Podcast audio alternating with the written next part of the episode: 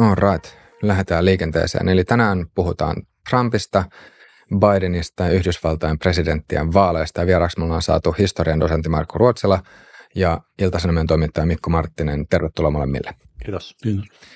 Haluatko Mikko lyhyesti nyt, kun olet ensimmäistä kertaa vieraana, niin kertoa pikkasen omasta taustastasi? Joo, mä veikkaan, että mut on kutsuttu tänne siksi, että mä olin Ilta-Sanomien Yhdysvaltain kirjeenvaihtajana syksystä 2019 sitten vuoden 2021 loppuun asti reilu 2 vuotta, ja siinähän sitten osui edelliset presidentinvaalit sille jaksolle, että tuli sitä showta seurattua ja monta muutakin aika ehkä historiaa jäävää tapahtumaa Yhdysvaltain historiassa, ja toki olen pitänyt sitten silmällä Yhdysvaltain tapahtumia senkin jälkeen, vaikka nyt ehkä työfokus on muualla, esimerkiksi Ukrainassa. All right.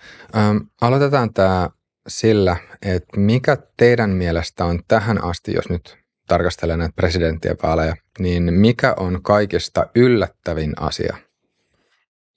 No, mä aloin sanoa melkein, tietysti niin kun sieltä palasin sieltä Yhdysvalloista, niin moni ihminen kysyi, että no mitä käy seuraavissa vaaleissa, ja mä heitin melkein alusta asti kaikille, että Ron DeSantis on seuraava Yhdysvaltain presidentti. Ja aluksi ehkä vähän jokeilla ja vähän silleen niin kuin yllättääkseni ihmiset, koska ne ajatteli, että se on joko Trump tai Biden.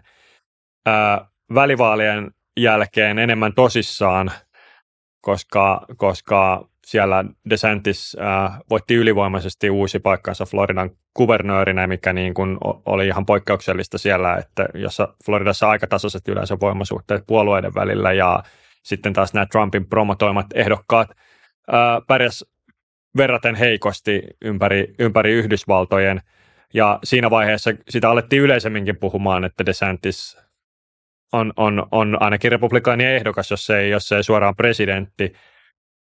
No nyt mä voin myöntää, että mä oon vähän yllättänyt se, että kuinka sitten tämä DeSantisin kampanja tuntuu hiipuneen tässä tämän vuoden aikana, että hän ehkä lähti siihen aika myöhään sitten julistautui ehdokkaaksi, ja ei ole missään vaiheessa oikein saanut sellaista momentumia, että millä pystyisi Trumpin haastamaan, ja tällä hetkellä niin kuin vaikuttaa erittäin epätodennäköiseltä, että republikaanien ehdokas vaaleissa olisi joku muu kuin Donald Trump, eli tämän mä ehkä nostan tällaiseksi pieneksi yllätykseksi. Mä sanoisin, että mikä tässä republikaanien puolella on yllättänyt on se, että yleensäkin Trumpia lähdettiin haastamaan. Näin nimekkäät henkilöt Trumpia haastamaan.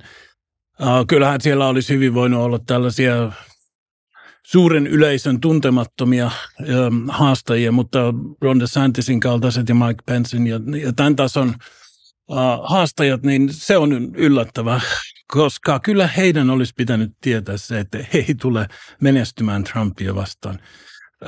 Trump on edelleen sen puolueen jättiläinen, ja kaikki muut muissa vaaleissa ilman, että Trump on siinä mukana, niin olisi ollut ihan varteenotettavia kandidaatteja, mutta Trumpia vastaan he on vaan sellaisia pieniä hyttysiä.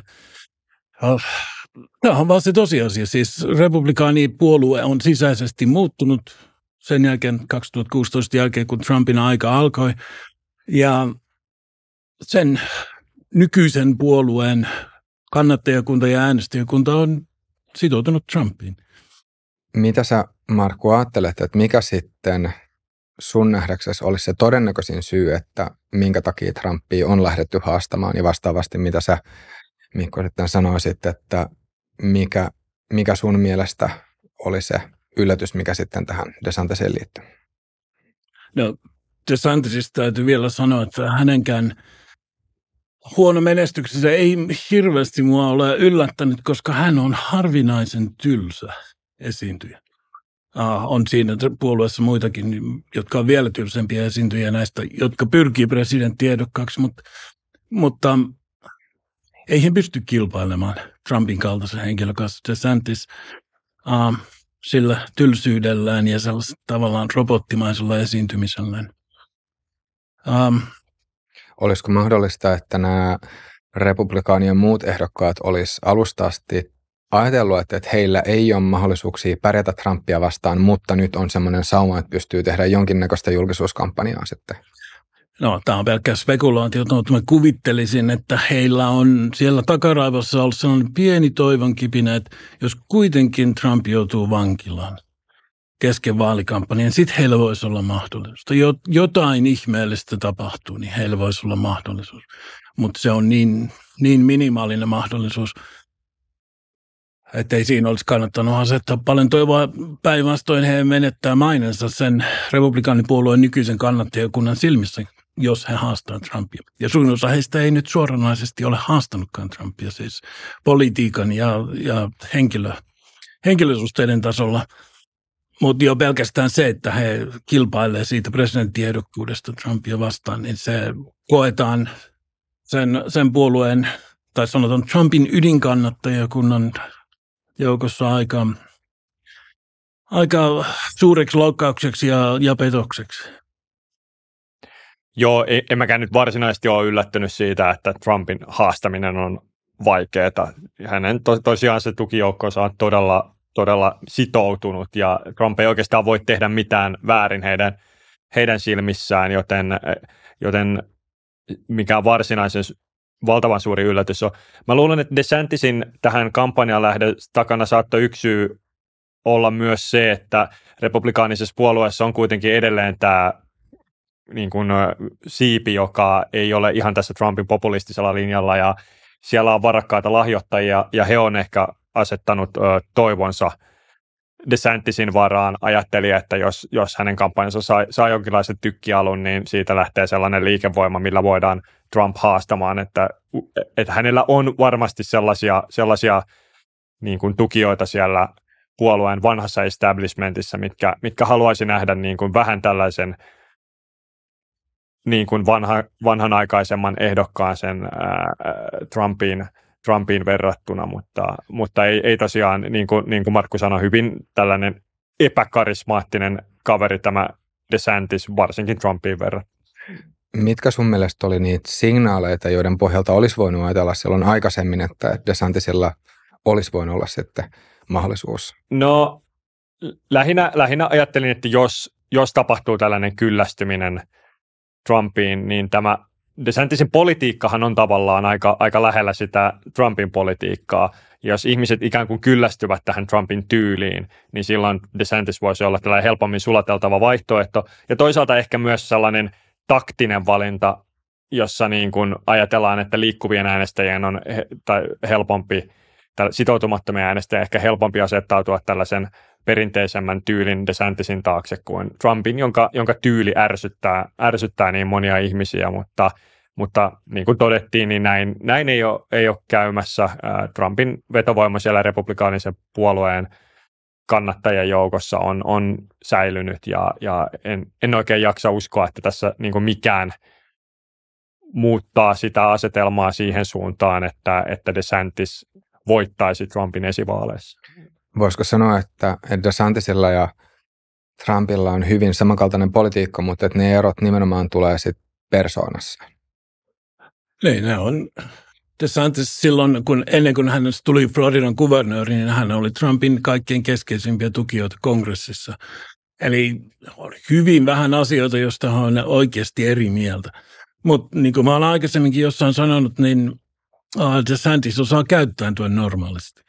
Trump ei osaa. Tai kyllä hän osaa, mutta hän ei halua. Hän on tehnyt sellaisen taktisen valinnan, että se esiintymistyyli tuo lisää kannattajia republikaaneilla. Kyllä se siis ajaa pois hyvin paljon niitä perinteisiä republikaaneja ja sitoutumattomia äänestäjiä, mutta DeSantis politiikka suurin piirtein sama.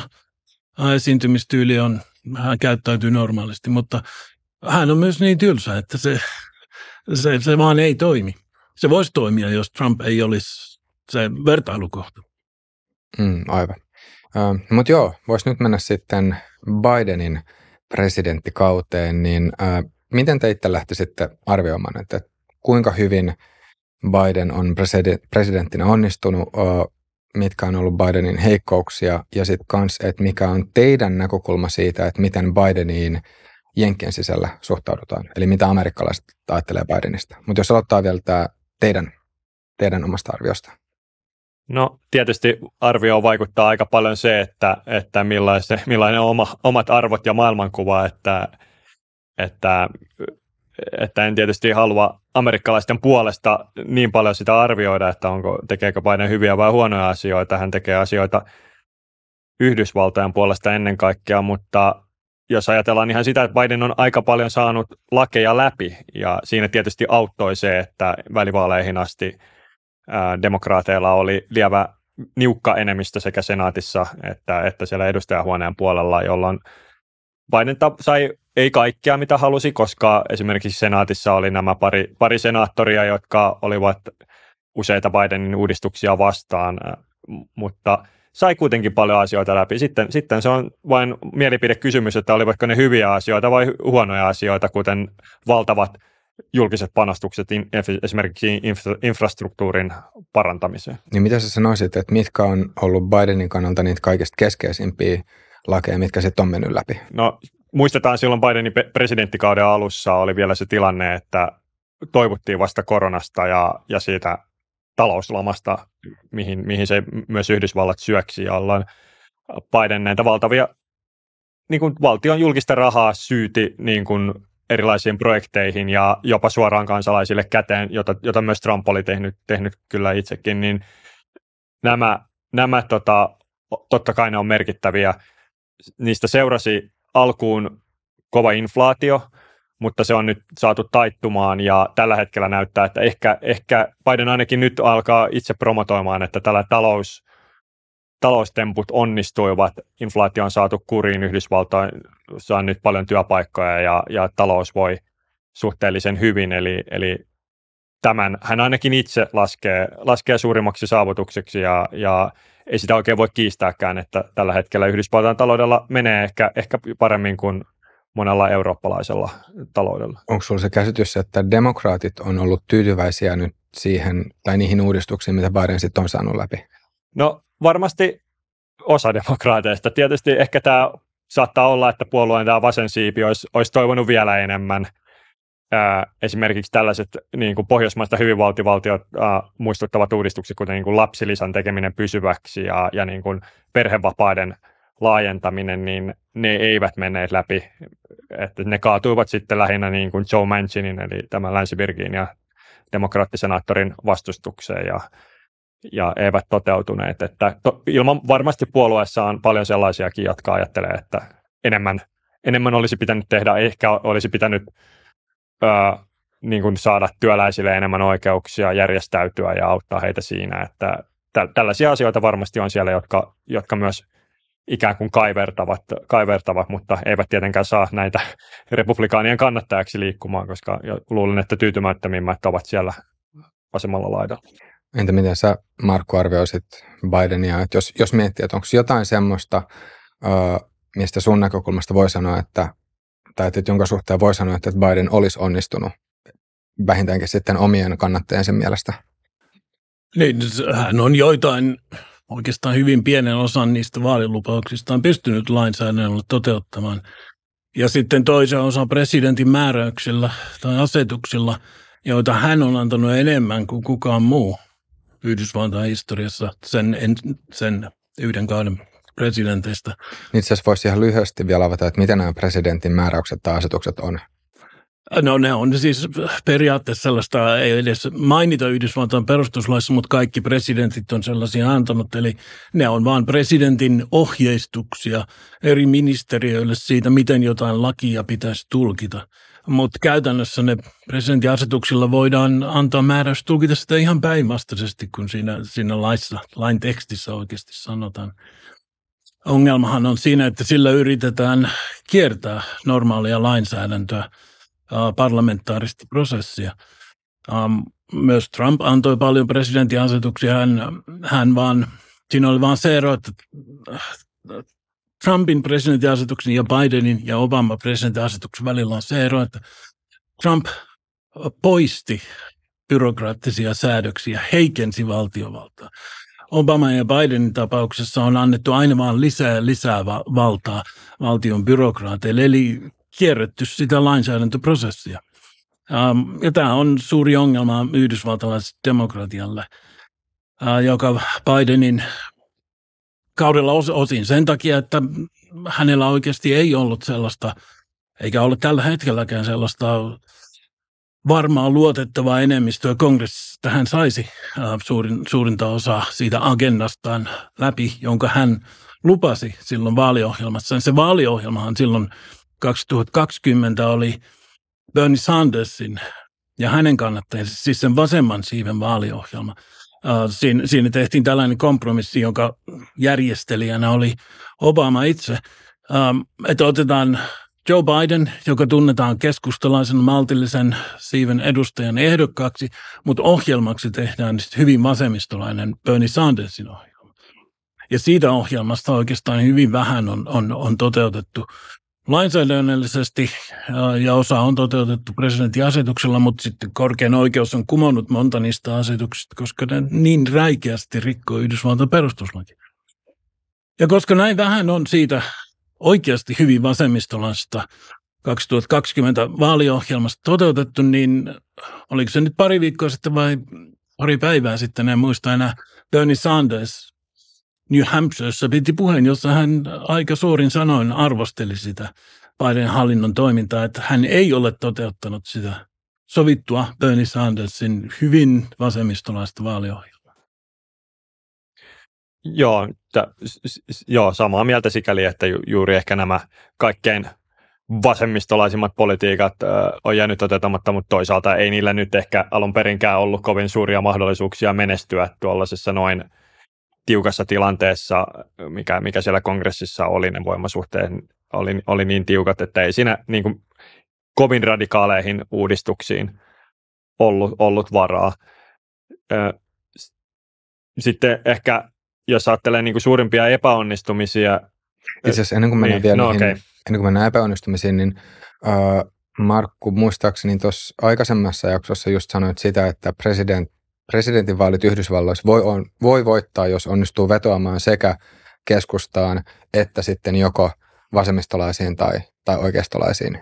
Eli voiko ajatella, että tässä sitten Bidenin tapauksessa se olisi Bideniltakin ollut ihan tietoinen ratkaisu, että nyt yritetään luvataan semmoisia asioita, joista tiedetään, että ne kuitenkaan todennäköisesti ei tule menemään läpi. Voi hyvin olla. Hän harvitsi vasemmiston äänet ja sitten luvataan vasemmistolle jotain, mutta se ei tule häntä paljon auttamaan näissä seuraavissa presidentinvaaleissa, koska vasemmisto kapinoi Yhdysvalloissa. Sieltä on tulossa useampikin kolmannen puolueen ehdokas nimenomaan vasemmistosta, jotka tulee tutkimusten ja kyselytutkimusten mukaan viemään Bidenilta ääniä pois.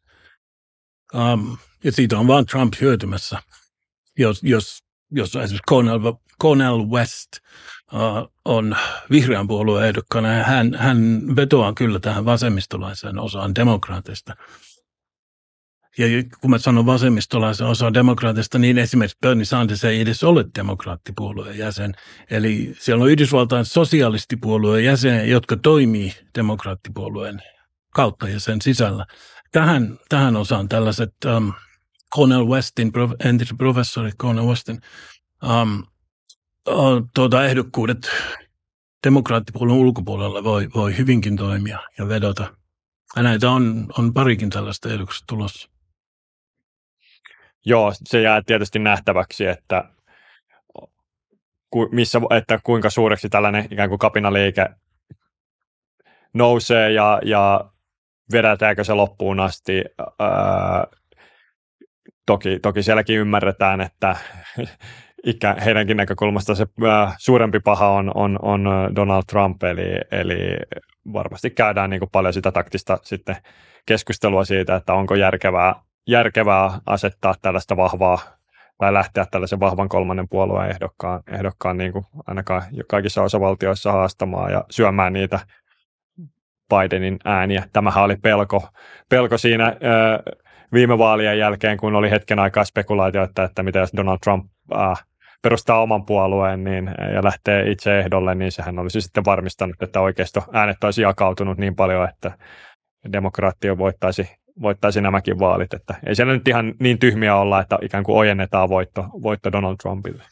Niin, demokraatit voi sitten myös tehdä sen saman tempun kuin ne teki viime vaaleissa, jolloin myös oli vihreä puolue ja sitten oli tämä, mikä tämän nimi on nykyään, Kanye West, joka siinä vaiheessa ei ollut vielä profiloitunut niinkään äärioikeistolaiseksi, mutta demokraatit esti vihreän puolueen presidenttiehdokkaan ja Kanye Westin ehdokkuuden niissä keskeisissä vaankieliosavaltioissa erilaisilla aika ilkeillä ja härskeillä tempuilla.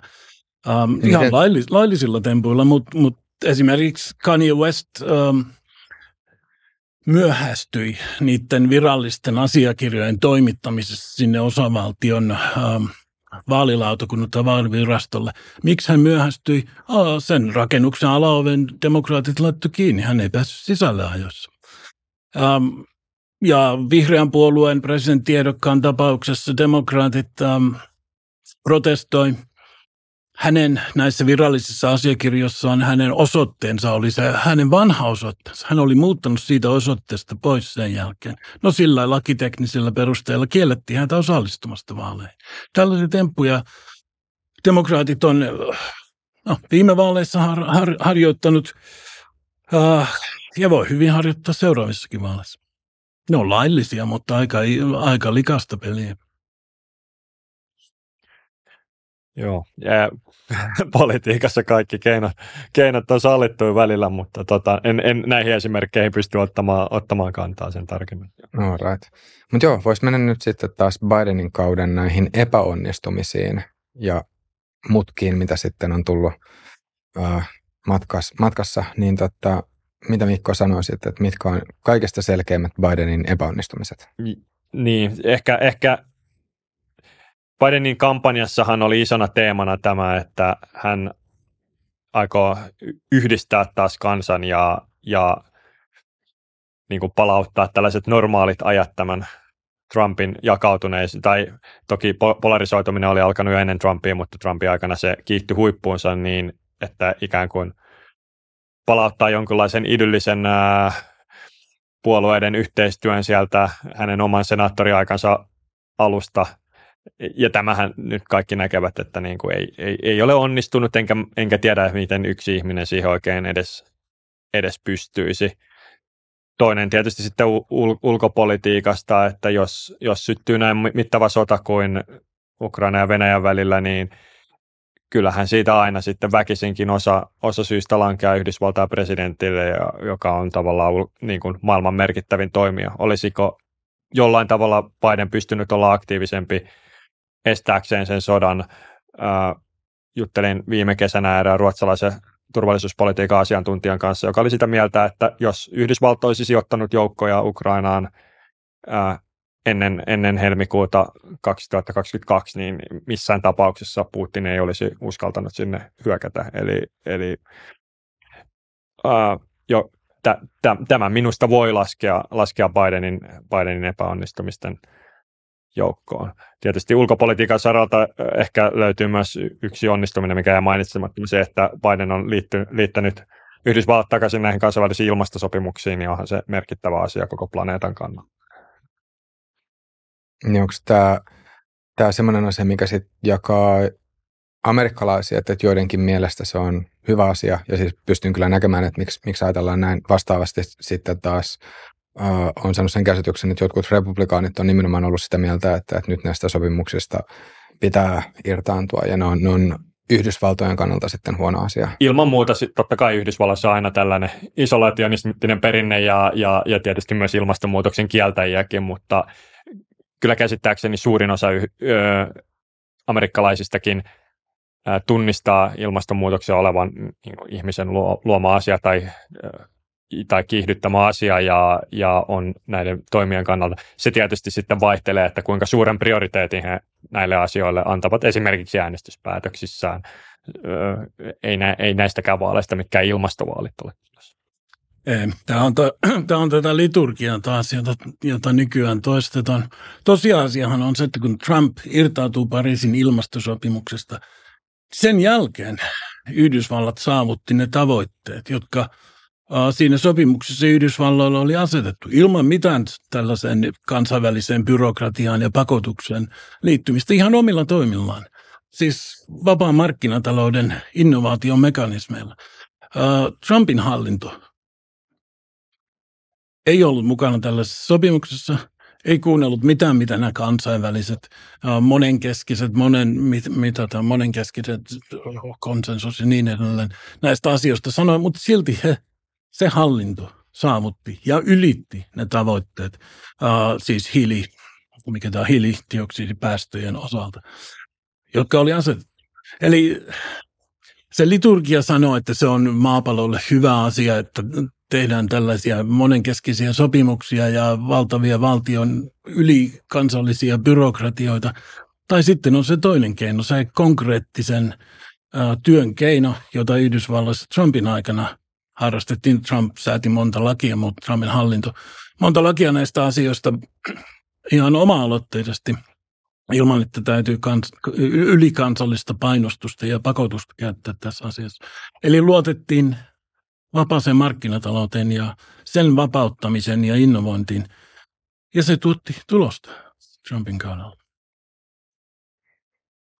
Entä sitten jos miettii näitä Bidenin epäonnistumisia, niin mitä kaikkea sulla tulee mieleen? Noin kaksi asiaa tietysti on, jotka tuossa jo mainittiin. Ei todellakaan, Biden ei ole yhdistänyt sitä kansakuntaa niin kuin hän lupasi, mutta eihän sellainen ole koskaan mahdollistakaan. Se kansakunta on niin syvästi periaatteellisesti, maailmankatsomuksellisesti jakautunut kahteen leiriin. Ei minkään presidentin toimilla tai puheella sitä kahtiajakoa mihinkään muuttamaan tai poistamaan. Ei Biden eikä Trump kumpikaan siihen pysty, mutta ei Biden varsinkaan pysty yhdistämään kansakuntaa, jos hän puheissaan jatkuvasti julistaa, kuinka puolet amerikkalaisista on uhka demokratialle ja ekstremistejä ja niin edelleen. Hän on pitänyt näitä puheita vaikka kuinka monta kertaa. Voiko sanoa toisaalta, että Trumpkin olisi käyttänyt samantyyppistä retoriikkaa sitten taas demokraateista? Uhka demokratialle, no sitten mennään tähän vaaliviippikeskusteluun. Ehkä mennään siihen sitten myöhemmin, kun tulee puhetta noista Trumpin saamista syytteistä siinä yhteydessä. Tietysti hän puhui, ja valtamediasta hän puhui kansanvihollisia ja niin edelleen, mutta ei hän luvannutkaan yhdistää kansakuntaa tällaisilla puheilla. Trumpin tehtävä presidenttinä oli sanoittaa sitä, sen yhdysvaltalaisten toisen puoliskon tuntoja, jotka Obaman 8 vuotta oli hiljennetty ja jotka tunsi, että heiltä on varastettu heidän Amerikkansa. Ja he oli niin kertakaikkisen kyllästyneitä siihen, mitä oli tapahtunut. Ja sitten he sai tällaisen mahdollisimman kovaäänisen ja ilkeästikin puhuvan sanoittajan niille tuntemuksille. Tämä oli Trumpin tehtävä. Ei hänen tehtävänsä ollut yhdistää kansakuntaa, koska hän tiesi ja tietää ihan hyvin, että ei sitä ole yhdistettävissä. Kyllä varmaan Bidenkin sen tietää ihan yhtä hyvin, mutta sillä demokraattipuolella tällaista liturgiaa taas käytetään. Tietysti Biden on mun mielestä tässä, varsinkin näissä Trumpin oikeustapauksissa, niin myös osoittanut sen, että hän ehkä kuitenkin pyrkii jonkinlaisen. Hän ei ainakaan halua lisätä tätä polarisaatiota. Hänhän on hyvin pidättynyt kommentoimasta näitä erilaisia oikeusjuttuja, mitä Trumpilla on menossa. Voi vain kuvitella, miten Trump reagoisi, jos Bidenilla olisi useita syytteitä eri osavaltioissa, niin tuskin hän valtiomiesmäisesti sitten pysyttelisi hiljaa näistä asioista. Eli ainakin jotain yritystä Bidenilla on, mutta niin kuin tässä yhdessä todettiin, niin se on aika mahdotonta nyt yhdistää Yhdysvaltoja tässä tilanteessa, että jos tällainen kehitys lähtee, niin se kestää sitten useita vuosikymmeniä. Palataan suuri paha MAGA-kuningas. Näinhän Biden on toistuvasti julistanut, kuinka Trump on se kaikkein suurin uhka kaikelle oikealle hyvälle amerikkalaisuudelle. Ei hän nyt ihan valtiomiesmäisesti ole näissä asioissa toiminut.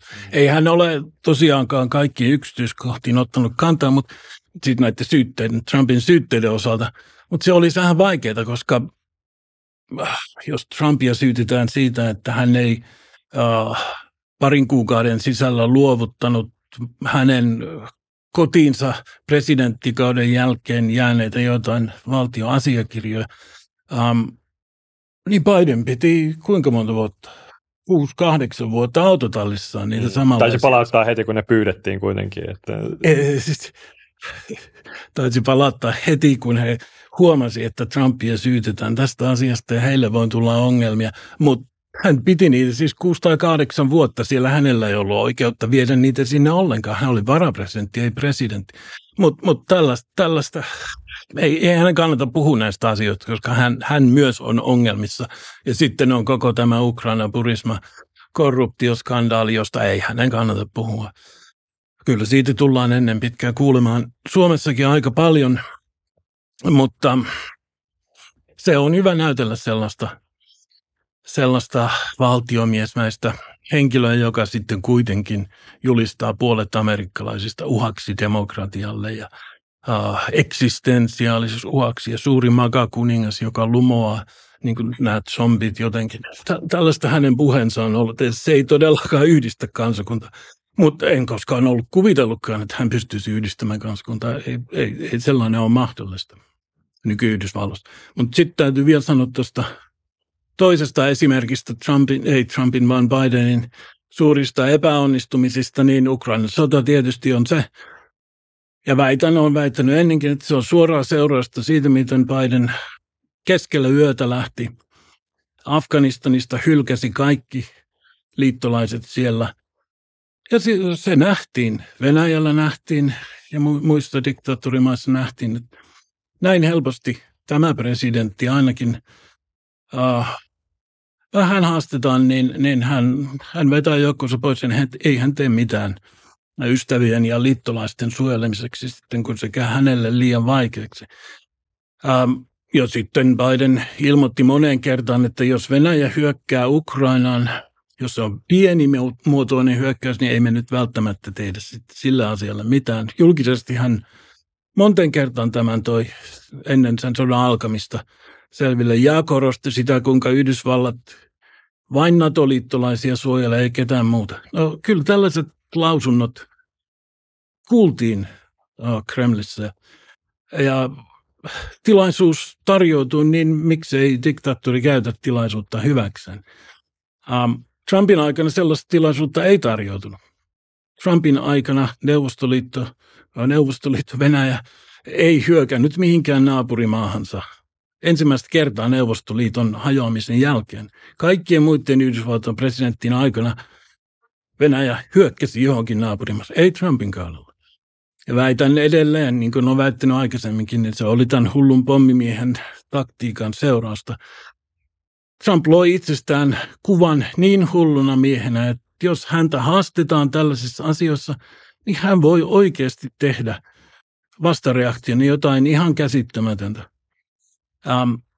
Ja siitä oli olemassa niin suuri epäilys siellä kaikkien diktaattorien pään sisällä, ettei he uskaltanut haastaa Yhdysvaltoja. Ja sitten Ukrainan tapauksessa sehän tiedetään, vaikka ei sitä Suomessa hyvin kovin monikaan ole maininnut, mutta Trump kertoi Putinille suoraan silloin presidenttikaudellaan, että minun aikanani te ette muuten hyökkää Ukrainaan. Jos hyökkäätte, niin pommitaan koko Moskova ja kaikki ne kauniit kultaiset kirkontornit lentäen taivaan tuuliin. Ja Trump oli tarkoituksellisesti ja hyvin systemaattisesti luonut itsestään sellaisen kuvan, että hän voisi oikeasti tehdä jotain niin hullua. Ei kannattanut ottaa riskiä. Miten se Mikko arvioisit tämän Afganistanista vetäytymisen merkitystä Ukrainan sodan kannalta ja nimenomaan sitä Bidenin toimintaa tämän yhteydessä? Niin, Afganistanista vetäytyminenhän oli taas sitten Trumpin vaalilupauksia, että vetäydytään kaikista näistä sodista ulkomailla ja Trumphan sen pisti alulla ja Biden sitten veti loppuun, koska oikeastaan kummankaan puolueen kannattajat ei enää hirveästi pitänyt Yhdysvaltain läsnäolosta niin kuin Afganistanissa tai ehkä Irakissakaan. joten sehän meni pieleen tavallaan se vetäytyminen sitten, kun arvioitiin, että kyllä se Afganistanin hallitus siellä kestää omillaankin, kun vähän tuetaan. Kuka arvioi sellaista? Ei ainakaan Yhdysvaltain sotilasjohto, ei puolustusministeriö, ei ulkoministeriö. Ilmeisesti Biden... tiedustelusta tällaista viestiä välitettiin, mutta... En muista, että kukaan olisi julkisesti ennustanut, että kuukaudessa romahtaa koko hallinto, joten miten siellä sitten kävi. En missään nimessä niin sano tätä puolustaakseni Biden, ja ilman muuta hänen on se vastuu siitä, että tiedustelutieto ja muu on oikea ja se analysoidaan oikein. Siellä kävi noin kuin kävi, mutta vähän luulen, että jos Trump olisi saanut toisen kauden, niin kyllä hänkin olisi Afganistanista vetäytynyt sen 4 vuoden aikana. Niin, Trumphan neuvotteli sen Afganistanin rauhansopimuksen, tai ei Trump henkilökohtaisesti, vaan hänen alaisensa neuvotteli sen sopimuksen, jonka perusteella sieltä tämä vetäytyminen oli tarkoitus aloittaa. Mutta siinä välissä tapahtui jotain. Siinä tapahtui sellaisia, että Afganistanin Taliban-terroristit rikkoi sen sopimuksen, se ei ollut enää voimassa. Ja siitä huolimatta Bidenin hallinto päätti vetäytyä, vaikka oma puolustusministeriö, ulkoministeriö suositteli, kenraalikunta suositteli, ei saa vetäytyä. Silti vetäydyttiin. Ja tämä tiedetään Bidenin menneisyydestä. Hän vastusti, on aina läpi pitkän poliittisen uransa vastustanut Yhdysvaltain asevoiman käyttöä ulkomailla. Se on hänen ja suhtautunut kaikkiin kenraalikunnan sanomiin hyvin suurella varauksella. Tämä tiedetään pitkältä ajalta menneisyydestä. Ja sitten tietysti vaikuttaa se, että Afganistanin sodalle ja millekään ulkomaiselle sodille ei Yhdysvallassa tosiaankaan enää ole kummassakaan puolueessa kannatusta. Mutta tosiasia on se, että Biden sen vetäytymisen suoritti. Trump ei sellaista tehnyt. Al-Bagramin lentotukikohta esimerkiksi. Biden päätti keskellä yötä poistua sieltä, jättää kaikki aseet sinne.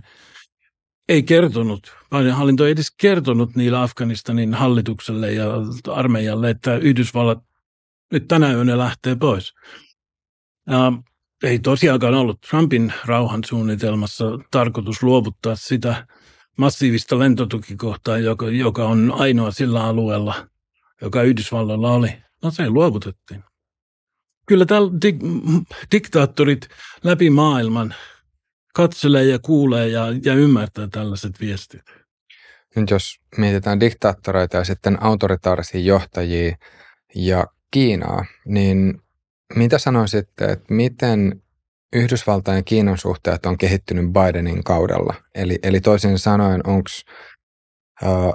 onko Biden onnistunut Kiinan suhteissa vai epäonnistunut, vai onko tässä sitten kysymys asioista, jotka ei millään tavalla lähtökohtaisestikaan Yhdysvaltain presidentin hallinnassa, mutta miten se Mikko kommentoisit? No ehkä vähän turhaa aikaista sanoa. Tässä aika isot asiat liikahtelee Yhdysvaltain ja Kiinan suhteessa, ja mä en näkisi, että hirveän suurta niin kun eroa siinä suunnassa on, ja kyllähän tämä niin konfrontaatio alkoi Trumpin aikana, ja se on tavallaan jatkunut Bidenin aikana, että kyllä mun mielestä siitä on aika suuri yhteisymmärrys Yhdysvalloissa, että Kiina on se ikään kuin suurin suurvalta vihollinen tällä hetkellä, ja ehkä jopa no okei, tietysti Venäjä, mutta Venäjä ei ehkä lasketa enää suurvallaksi, mutta tähän niin kuin on nyt Yhdysvalloissa herätty, että Kiina pitää ottaa vakavasti. Se on uhka Yhdysvalloille, se on uhka ennen kaikkea tietysti Taiwanille, ja kyllä Biden on näyttänyt, että hän on antanut merkkejä siitä, että Yhdysvallat suhtautuu vakavasti Kiinan uhkaan, ja ehkä tärkeimpänä tästä on nyt sitten tämä kauppasota näistä mikrosiruista, joka on aika tiukkakin tällä hetkellä, tai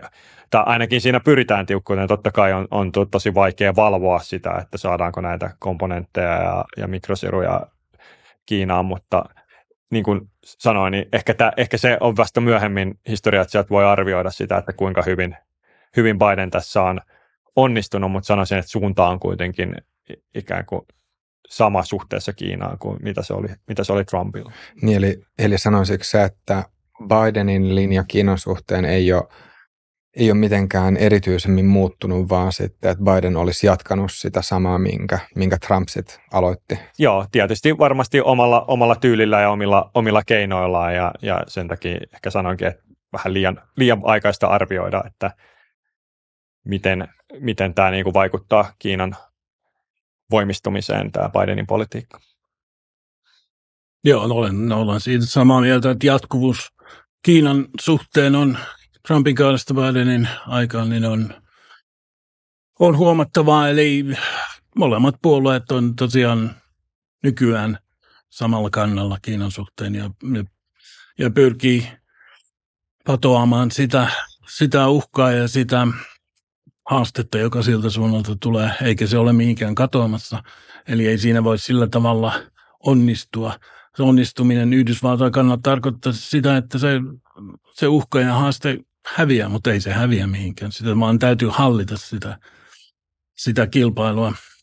Ja molemmat puolueet on sanotaan hyvin trumpilaisella linjalla. Ennen Trumpia ei demokraatit tosiaankaan ollut sillä linjalla. Eikä ollut kyllä republikaanitkaan, esimerkiksi Bushin, varsinkaan vanhemman Bushin kannalla. Eli siinä on tapahtunut muutos. Joo, ja kyllähän tämä on tietysti globaali muutos, että kyllä Suomessakin pitkään niin kuin vaan oltiin innoissaan kaupallisesta yhteistyöstä Kiinasta ja valtavista markkinoista, mitkä siellä avautuu, ja nyt viime aikoina on herätty siihen, että niin kuin tämä ei olekaan ihan täysin riskitöntä tämä yhteistyö Kiinan kanssa. Ympäri maailmaa tämä sama kehitys on, ja kyllähän Yhdysvallat on tässä ottanut Bideninkin aikana sen niin kuin johtavan aseman, mitä heiltä ehkä odotetaankin. Onko mitään eroja demokraattipuolueen ja republikaanipuolueen välillä sitten suhteessa Kiinaan? No siinä onkin tyylieroja. Miten asioita hoidetaan, vaikka sanoisin, että Bidenin hallintokin on aika unilateraalisesti toiminut. Periaatteessa demokraattipuolue aina uskoo monenkeskeisyyteen ja yhdessä EUn kanssa toimimiseen, mutta en tiedä kuinka paljon sitä oikeasti on hänen aikanaan Kiinan suhteen harrastettu, en osaa sanoa. Niin, ehkä siis on ollut näitä monenkeskisiä Australian ja Britannian kanssa solmittu ikään kuin puolustusliitto, ja sitten taas toisaalta myös Japani ja Etelä-Koreaa Yhdysvallat on niin kuin pyrkinyt saamaan lähentymään puolustusyhteistyössä sekä keskenään että Yhdysvaltojen kanssa. Tämä on ehkä ollut se Bidenin lähestymistapa Kiinan suhteessa, rakentaa tällaisia pieniä alueellisia liittoja. Sitten muuten vielä mitä Kiinaan tulee, niin onko teidän mielestä mahdollista, että Kiinasta tulisi tietyssä mielessä uusi Neuvostoliitto, joka sitten yhdistäisi amerikkalaiset tietyssä mielessä? Että jos tulee jokin tämmöinen tosi selkeä ulkoinen uhka, niin sitten kansa olisi yhtenäisempi. Olen kyllä sitä mieltä, että sitä kansaa ei enää pysty yhdistämään millään keinolla. Kyllähän oli yhteinen ulkoinen uhka, kun syyskuun 11. hyökättiin New Yorkiin ja Washingtoniin, mutta ei se yhtenäisyys kauan edes sen uhan edessä jatkunut. Ei Kiinasta voi tulla samanlaista uhkaa. Yhdistävää tekijää siis. En pysty kuvittelemaan mitään sellaista, joka voisi sitä kansakuntaa yhdistää, koska siellä tosiaan kaksi eri kansaa asuu sillä samalla maantieteellisellä alueella, jotka on kaikesta eri mieltä. Siis lähtökohtaisesti, maailmankuvallisesti. Eri mieltä siitä, mitä on ihmisarvoinen elämä. Kaksi täysin erilaista käsitystä. Ja miten sellaisten kesken saadaan yhteisymmärrys tai kompromissi aikaan, varsinkaan nykyisen mediakulttuurin, sosiaalisen median aikana, niin se on aika mahdoton tehtävä kenenkään toteuttamaan. Kukaan ei pysty toteuttamaan sellaista tehtävää. Voisi periaatteessa kuvitella, että niin kuin Ronald Reaganin tapauksessa kävi, että Reagan valittiin presidentiksi. Hän ei ollut ollenkaan suosittu mies. Juuri hän voitti ne vaalit, ja toinen puoli Amerikkaa, yhdysvaltalaisia inhosi ja pelkäsi. häntä yli kaiken. Mutta sitten presidenttikansan loppupuolella hän tosiaan yhdisti sen kansakunnan. Se on hyvin harvinaislaatuinen tapaus. Tietysti Yhdysvallat oli silloin erilainen maa, kun se on nykyään ja maailma oli erilainen. Ei silloin ollut sosiaalista mediaakaan olemassa. Joku samantyyppinen hahmo voisi periaatteessa lyhyeksi aikaa saada tämän raastavan kahtia ja on jotenkin hetkeksi taka-alalle, mutta koska siinä on kysymys hyvin syvistä asioista, niin ei se ole minnekään katoamassa.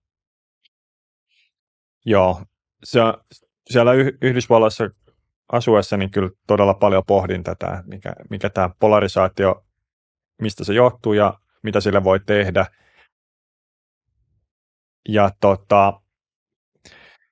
mä näkisin, että siinä on tavallaan, se johtuu sellaisista asioista, niin kuin, toki kaksipuoluejärjestelmä, mutta kaksipuoluejärjestelmähän nyt ei automaattisesti tarkoita sitä, että niin kuin seuraa tällainen näin raastava polarisaatio, mutta että nämä founding fathers, jotka aikanaan sen perustuslain on kirjoittanut, niin ne ei kuvitellut nykyisen kaltaista mediaa ja sosiaalista mediaa. Ja kun ehkä tämän kaksipuoluejärjestelmän kaikki ne piirteineen yhdistää sitten myös tämän vapaan puheen ihanteen, mikä Yhdysvalloissa on niin kuin todella, todella niin kuin merkittävä, että niin kuin, tavallaan sitä ei voi ehkä Suomessa kuvitellakaan, että millainen niin kuin puhe on siellä ok sekä laillisesti että niin kuin myös kulttuurisesti, että sitä siedetään, jolloin nämä elementit kun yhdistyy, niin ollaan sitten päästy tähän tilanteeseen. Jos mä ajattelen, vaikka mä ajan jossain Yhdysvaltain maaseudulla jossain keskilännessä, niin siellä paikalliset radiokanavat, mitä siellä autossa kuuluu ja mitä ihmiset monta tuntia päivässä kuuntelee, niin on täynnä tällaista syndikoitua talk radio, poliittista radioa, jossa niin kuin konservatiiviset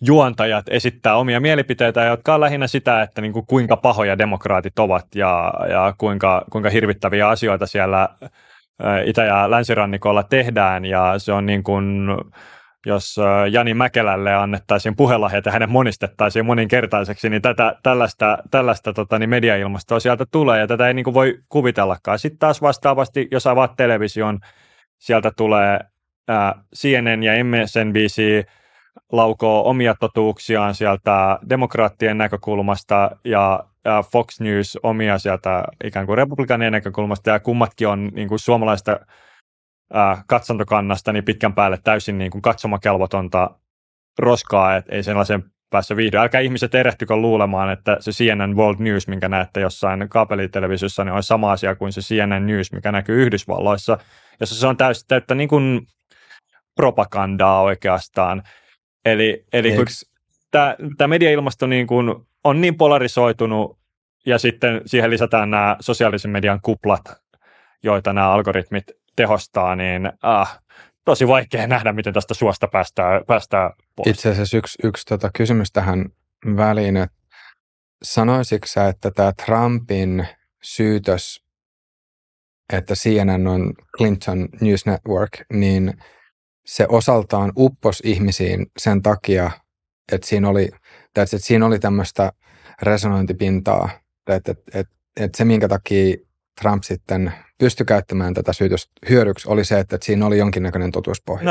No ilman muuta. Ja tietysti hän ei maininnut, että mitä Fox News on, mutta ihan samalla lailla. Nyt tietysti Trump on kyllästynyt Fox Newsiinkin, kun se ei ole tarpeeksi hänen kannallaan ilmeisesti, mutta tätähän se on, se Yhdysvaltain media-ilmasto, ja siellä ei ole tällaisia, niin kuin Suomessa ehkä ennen kaikkea semmoinen konsensuskulttuuri tai joku niin kuin estää sitä, että viedään nämä hommat näin överiksi.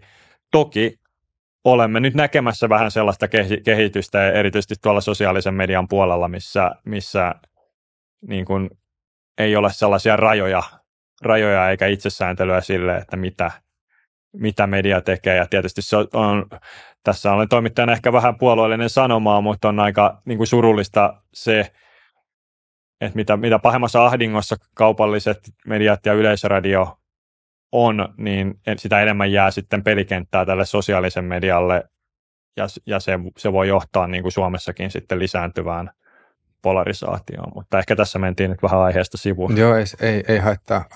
Kohta kysyn Markulta näkökulman, mutta vielä olisi kiinnostavaa kuulla sulta Mikko, että sanoisitko, että Jenkeissä sananvapaus on selkeästi vahvempi kuin Suomessa? Ilman muuta. Se on pyhä arvo ja sillä ei ole sellaisia, niin kuin, ei ole lain puolesta niin paljon rajoitteita kuin Suomessa ja sitten ei myöskään niin kuin sellaista, että sitä ei paheksuta, jos sanotaan äärimmäisiä asioita. Niin kuin, sananvapaus on pyhä arvo. Siinä on ilman muuta niin kuin toimittajana itsekin ajattelen, että sananvapaus on hieno asia, mutta niin kuin Suomessa ehkä sit korostetaan enemmän sitä vastuupuolta siinä, mitä sanotaan, että niin kuin joskus se side totuuteen on hyvin ohut niissä asioissa, mitä kerrotaan ihan niin kuin merkittävillä miljoonien ihmisten katsomissa TV-ohjelmissa tai miljoonien ihmisten kuuntelemissa radio-ohjelmissa. Jos miettii sun omaa näkökulmaa, niin mitkä sun mielestä on tämän amerikkalaisen sananvapauskäsityksen vahvuudet ja heikkoudet? No heikkouksia ehkä tässä käsiteltiinkin aika paljon, että se sanoisin, että varsinkin tuollaisessa kaksipuoluejärjestelmässä johtaa väistämättä niin kuin kiihtyvään polarisaatioon. Se on myös kaupallisesti näiden kanavien etuna, eli mitä niin kuin Fox News alkoi menettää katsojan vielä radikaalimmille kanaville silloin, kun se yritti viime vaalien jälkeen jollain tavoin niin kuin pysyä totuudessa. Ja sitten nämä, jotka tarjosivat näille älyttömimmille vaalivilppiväitöksille niin kuin alustan, niin nämä kanavat alkoi sitten nostattaa suosiotaan. Ja totta kai sama toiselta puolelta. Minulle ihmiset on sanonut, että he, niin kuin tällaiset liberaalit, siis amerikkalaiset tai liberaalit, eli ehkä meikäläiset tai vähän vasemmistalaisesti ajattelevat ihmiset, se on niin kuin kiva katsoa sitä MSNBC:tä illalla niin kuin töiden jälkeen, koska siellä niin kuin ollaan kaikesta samaa mieltä kuin itse. Ja varsinkin Trumpin aikana näiden kanavien katsojaluvut oli myös huipussaan, koska siellä joka päivä Trump tarjosi jotain, niin kuin, mitä voi paheksua. Ja se on niin kuin itseään ruokkiva ilmiö. Eli se tietysti on se negatiivinen puoli siinä. Totta kai niin kuin sananvapaudessa on paljon hyvää asioita, että uskalletaan sanoa asioita. Yhdysvalloissa on erittäin hyviä journalisteja, jotka uskaltaa kaivaa väärinkäytöksiä ja kirjoittaa niistä, ja tämä on tietysti niin kuin se sananvapauden hyvä puoli. Siellä ei käsittääkseni, Markku voi tietysti korjata, tuntee asiaa paremmin, mutta on esimerkiksi tällaisia samanlaisia lakeja niin kuin kiihottamisesta kansanryhmää vastaan tai Jumalan pilkasta, että mitä Suomessa on. Että... Ei se olisi ihan mahdotonta Yhdysvallassa. Perustuslaissa taataan rajoittamaton sananvapaus, mutta se on liittovaltion tasolla. Eli osavaltion tasolla kyllä sitä voidaan rajoittaa. Ja siitä tulee sitten tällaisia ongelmakohtia.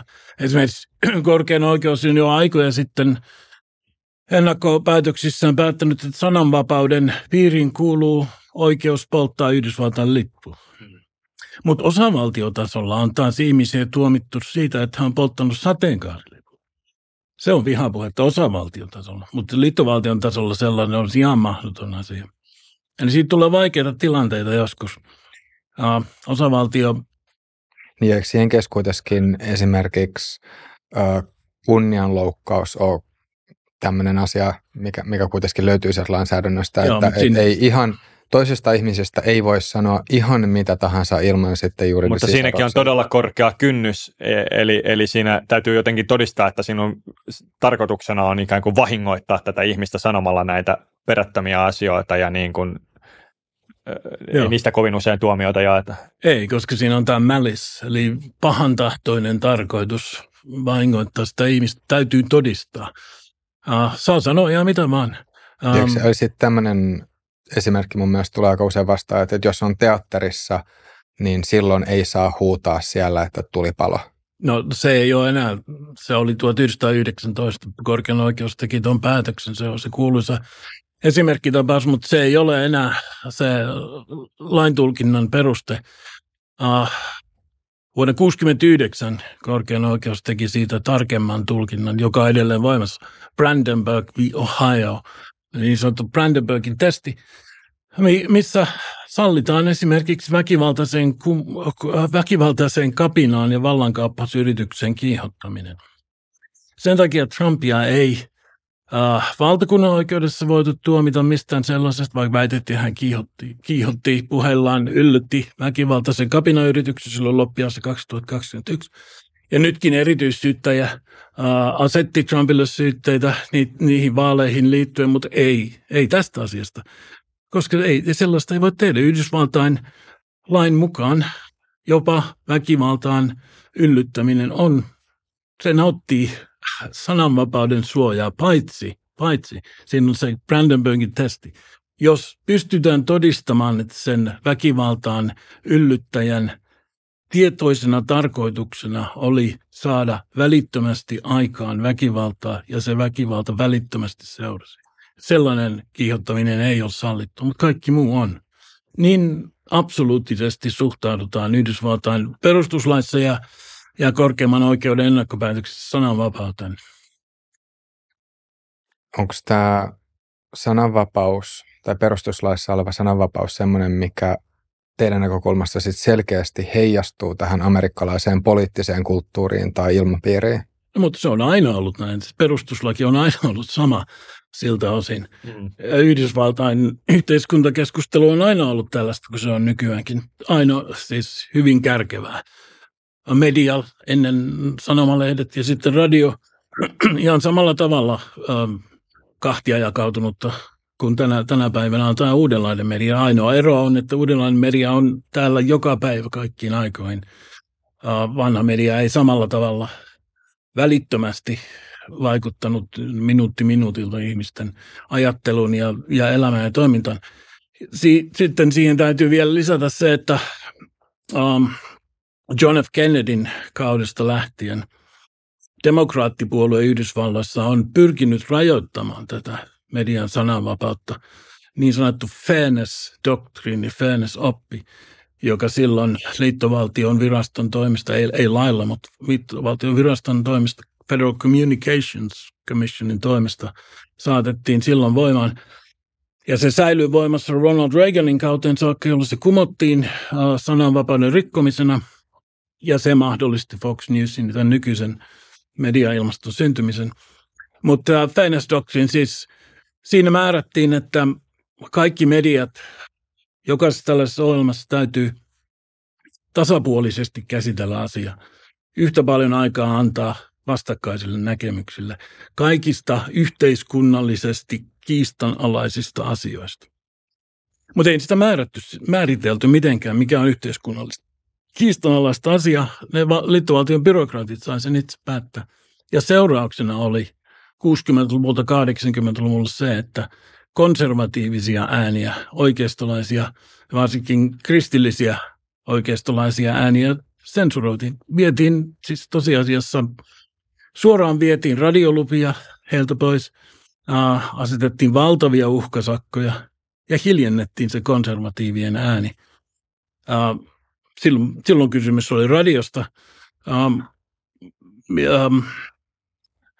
Radiosta ja monen vuosikymmenen ajan konservatiivit, varsinkin kristilliset konservatiivit, protestoivat tätä massiivisia. Mä olen kirjoittanut tästä kokonaisen kirjan tästä tapauksesta, jolla vietiin radiolupa kristillisen oikeiston kylmän sodan aikaiselta suurimmalta nimeltä. Ja massiivisia mielenosoituksia vuosikymmenen jälkeen ja pyrkimyksiä muuttaa tätä asiantilaa. Ja sitten Reaganin kaudella se toteutui, mutta tästä ei ole paljon aikaa. Eli Yhdysvaltain oikeisto muistaa sen, miten demokraattipuolue yritti hyvin tehokkaasti hiljentää heitä Kennedyn ajasta aina sinne 80-luvulla. Ja Obaman kaudella yritettiin uudestaan silloin, ei se onnistunut se yritys, mutta yritettiin uudestaan kuitenkin. Ja tänäkin päivänä tutkimusten mukaan demokraatit, sen puolueen kannattajat on niitä, jotka haluaisi saattaa voimaan erilaisia sensuurilakeja ja vihapuhelakeja, jos he vaan voisivat, mutta perustuslaillisesti he ei voi. Joo, ja kyllä mä tähän lisäisin, tai siis korostasin kyllä sitä, että on tämä kehitys ollut viime vuosikymmeninä kiihtyvää, ja mun mielestä siihen, niin kuin mainitsin aikaisemmin, että sekä kaupallinen kehitys on niin kuin ajanut, on huomattu, että se on aika tuottoisaa niin kuin tämmöinen news entertainment, missä niin kuin selvästi valitaan puolensa, plus myös teknologinen kehitys, että nämä kaapeliuutiskanavathan on suhteellisen uusi ilmiö alkoiko ne 80-luvulla suunnilleen, ja sitten tietysti niin kuin tiedetään sosiaalinen media suhteellisen uusi ilmiö, että kyllä nämä niin kuin sekä teknologinen että kaupallinen kehitys on entisestään kiihdyttänyt. Ei se aina ole ollut tällaista, että kyllähän Yhdysvalloissa 50-luvulla on varmasti vallinnut suurempi konsensus niin kuin media-ilmastossa. Niin, koska Fairness-doktriinilla estettiin konservatiivista. Mä sanon tarkoituksella 50-luvulla ennen tätä Fairness-doktriinia. Ennen sitä oli Mayflower-doktriini, jolla tehtiin sama asia, mutta mä en mennyt kaikki yksityiskohtiin. Niin, että en itsekään toimittajana näe niin kuin viisaana ratkaisuna sitä, että laki säätelee jonkun 50-50 tasapuolisuuden vaatimuksen, koska sellaista on tietysti mahdoton noudattaa. Niin, ei se ollut lailla edes määrätty, vaan liittovaltion byrokraatit omavaltaisesti määrässä. Tuo täytyy lisätä, että jos mennään sinne Yhdysvaltain perustamisen jälkeisiin vuosikymmeniin, silloin oli vain sanomalehtiä, mutta ne oli kyllä, jos historioitsijana tiedän, on niitä lukenut, se kielenkäyttö siellä on kyllä äärimmäistä. Ihan siis, jos vertaa nykyiseen yhdysvaltalaisen kielenkäyttöön. Niin kuin jos menee suomalaisia vanhoja sanomalehtiä lukemaan, milloin niin puoluelehdet oli voimissa. Että kyllä tässä ehkä saattoi olla joku konsensuksen aikakausi, niin kuin Suomessakin jossain määrin oli, ehkä kesti vähän pidempään kuin Yhdysvalloissa, mutta niin kuin, että sanoisin, että ei se aina tämä polarisaatio ole samalla tasolla ollut. Totta kai se oli huipussaan sisällissodan aikana ja siitä tultiin alaspäin ja nyt ollaan ehkä sitten taas niin kuin polarisaatio lisääntynyt.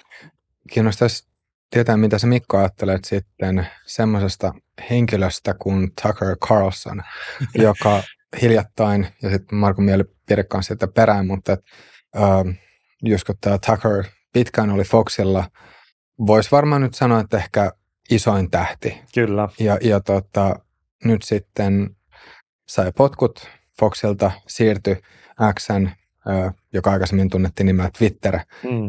Tai itse asiassa silloin, kun tämä Tucker aloitti, niin silloin X kulki vielä nimellä Twitter. Ja nyt kun on katsonut niitä twiittien impressioita tai sitä, että kuinka paljon näet, kuinka usean ihmisen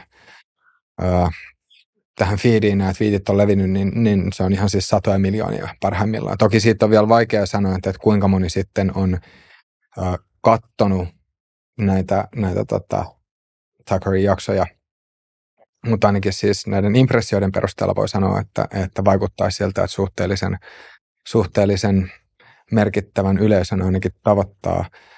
Ja just hiljattain toi Trump oli sitten Tuckerin haastattelussa, ja kun sen haastattelun katsoi, niin vaikutti siltä, että Tucker oli suhteellisen myötämielinen Trumpia kohtaan, että ainakaan mä en ollut siinä havaitsevinani mitään kauhean vahvaa haastamista. Et melkein tuntui siltä, että kyllä siinä Tucker hyvin vahvasti koitti perata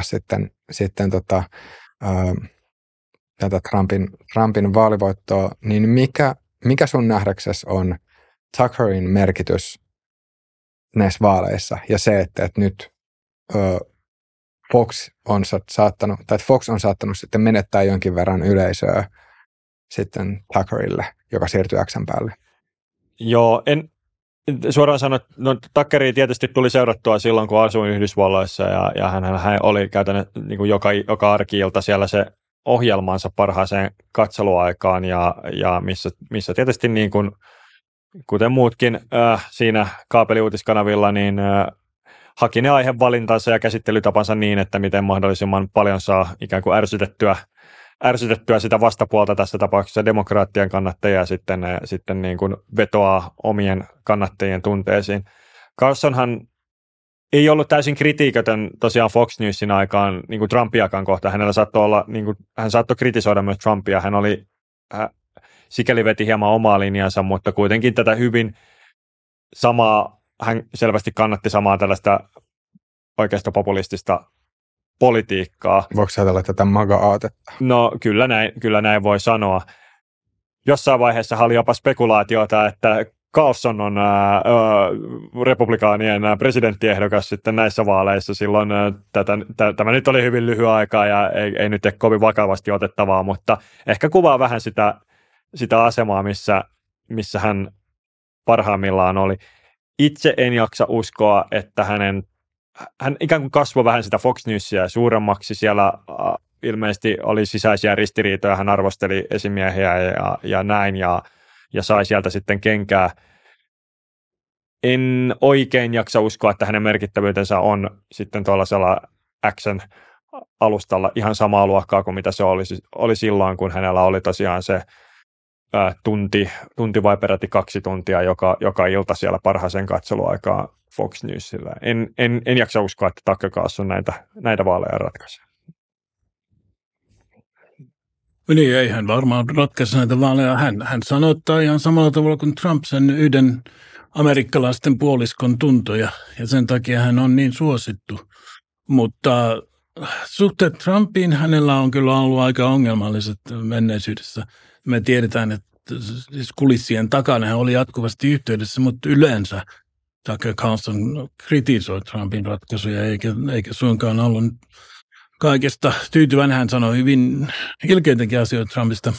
Eikö ollut joku tämmöinen tässä tämän Tuckerin potkujen yhteydessä myös sitten ilmeisesti Foxilta vuodettiin joitain näitä Tuckerin sanomisia, mitkä ei ollut tarkoitettu julkisuuteen. Ja sitten, eikä edes Trumpin korviin, mitkä oli Trumpin sitten erittäin kriittisiä Trumpia kohtaan. Että siinä mielessä ehkä vähän yllättävää, että he ovat nyt taas löytäneet toisensa. Mutta kun Yhdysvallassa on kulttuurisodat käynnissä edelleen hyvin kiihkeinä, niin täytyy valita oma puoli. Ja Tucker Carlson on hyvin tehokas sen konservatiivisen sydänmaalaisen puolen tuntemusten sanottaja, niin toki sitten tehdään yhteistyötä, vaikka siellä kulissien takana kaikki ei aina ole ihan niin kuin miten sen mielellään muussa mediassa esitetään. Siis Fox Newshän yleensäkään ei ole mikään Trumpin kanava missään vaiheessa ollut. Jotkut tällaiset hahmot, mielipidevaikuttajat, jotka Foxilla toimii, Laura Ingram ja tuo Sean Hannity, hehän ei ole journalisteja ollenkaan. Heillä on mielipideohjelmat siellä Foxilla. He on ollut aina hyvin jyrkästi Trumpin kannalla ja levittänyt sitä sanomaa. Sitten on ihan oikeat uutislähetykset, Fox Newsin uutislähetykset, jotka on ihan toista maata. Mutta se kanava kokonaisuudessaan ei todellakaan missään vaiheessa ollut mikään Trumpin kanava. Sitten Rupert Murdoch, joka sen omistaa, niin no, silloin kun Trump ja Rupert Murdoch on kauan tunteneet toisensa, eikä voi sietää oikein toisiaan.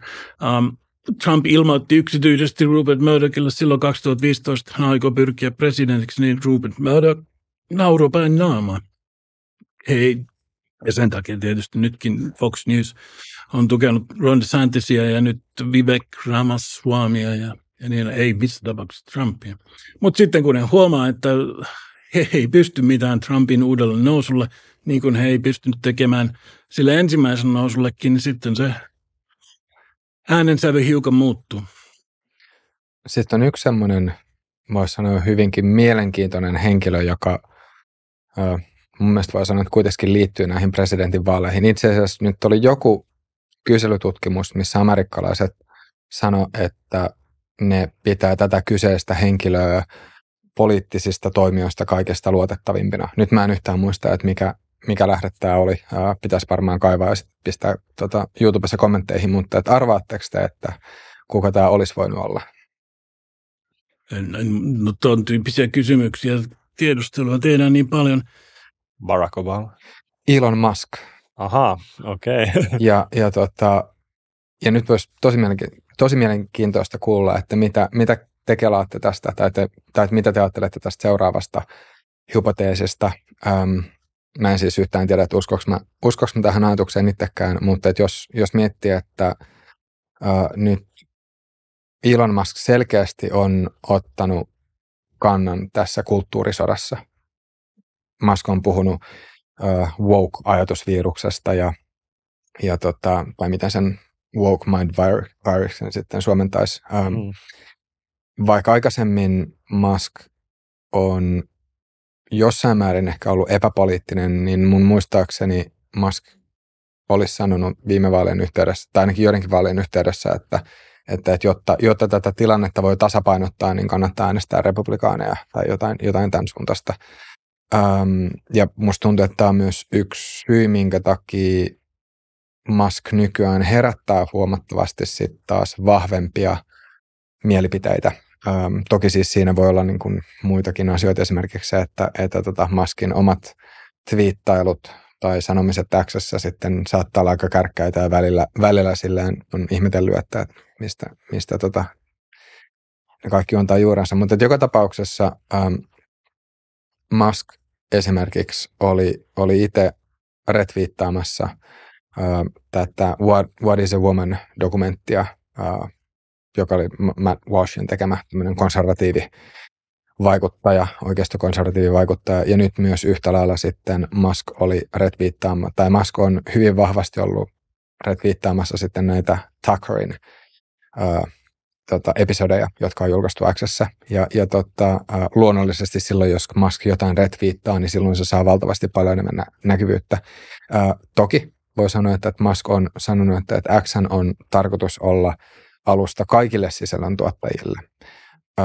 Eli sinänsä sen olisi ideaalisessa tilanteessa mun ymmärtääkseni tarkoitus olla ihan sekä vasemmistolle että oikeistolle, mutta ainakin voi sanoa, että tämmöiset tietyt oikeistolaiset hahmot on saanut Muskin myötävaikutuksella hyvin paljon sitä näkyvyyttä. Niin mitä te veikkaatte, että mikä Elon Muskin merkitys nyt näiden tulevien vaalien kannalta on?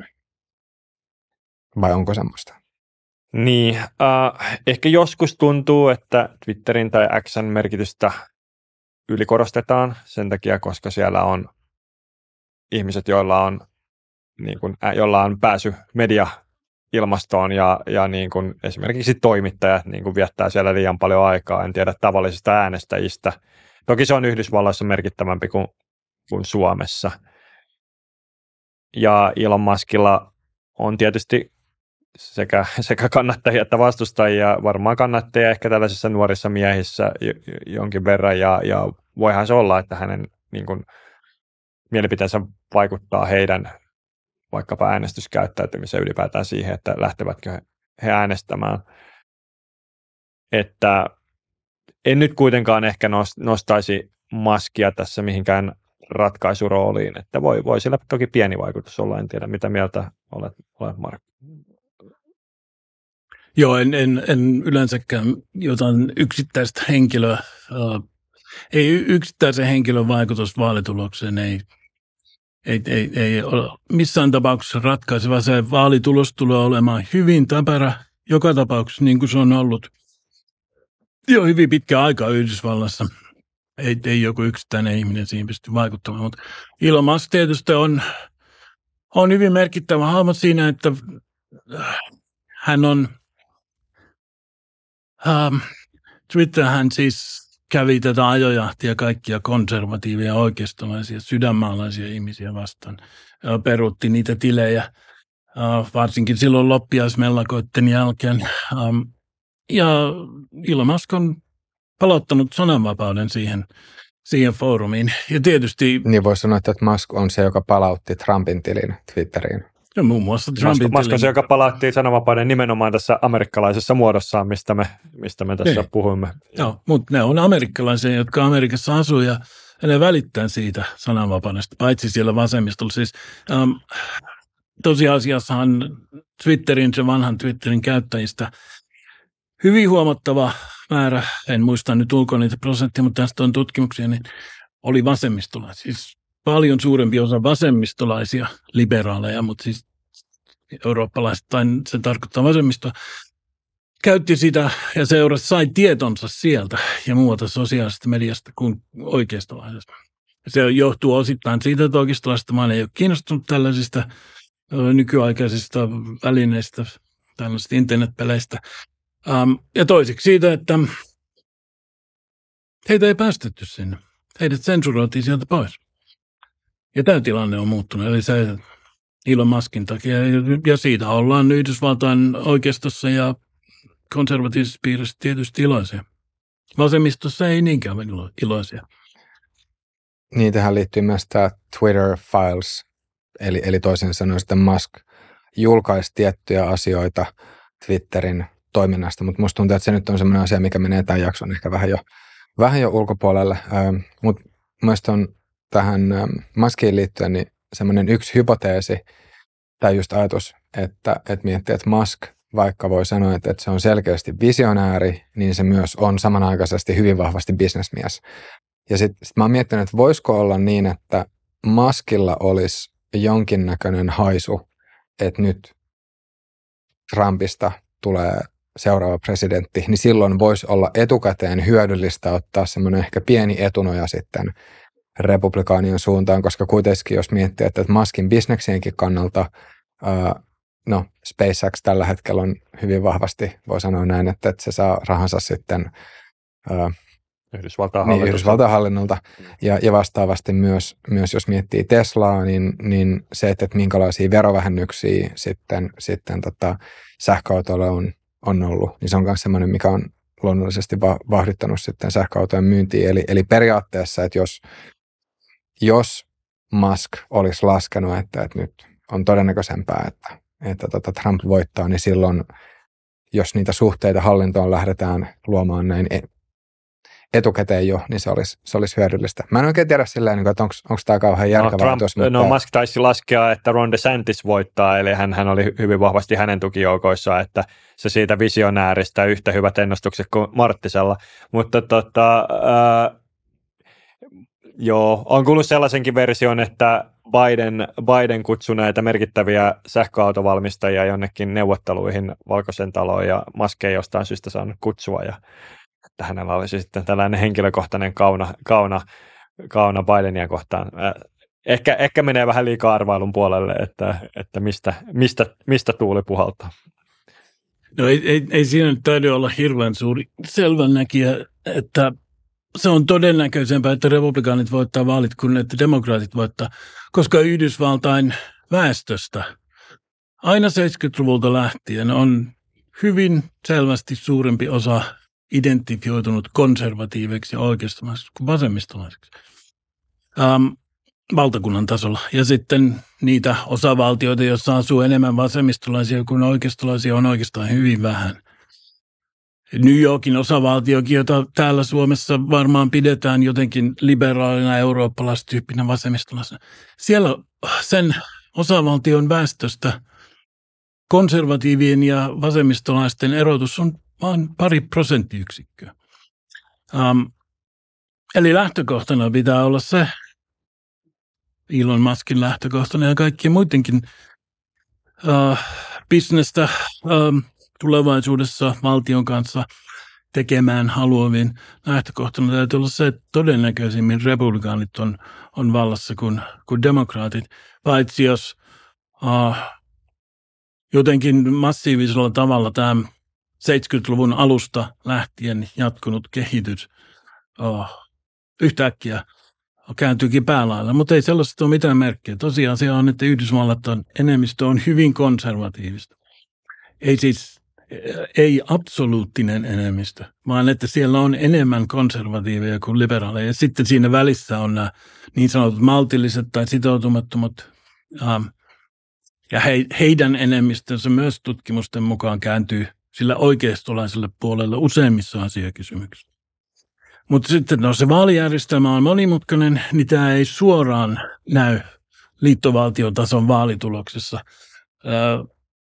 Tämä aatteellinen jakaantuminen sen maan sisällä.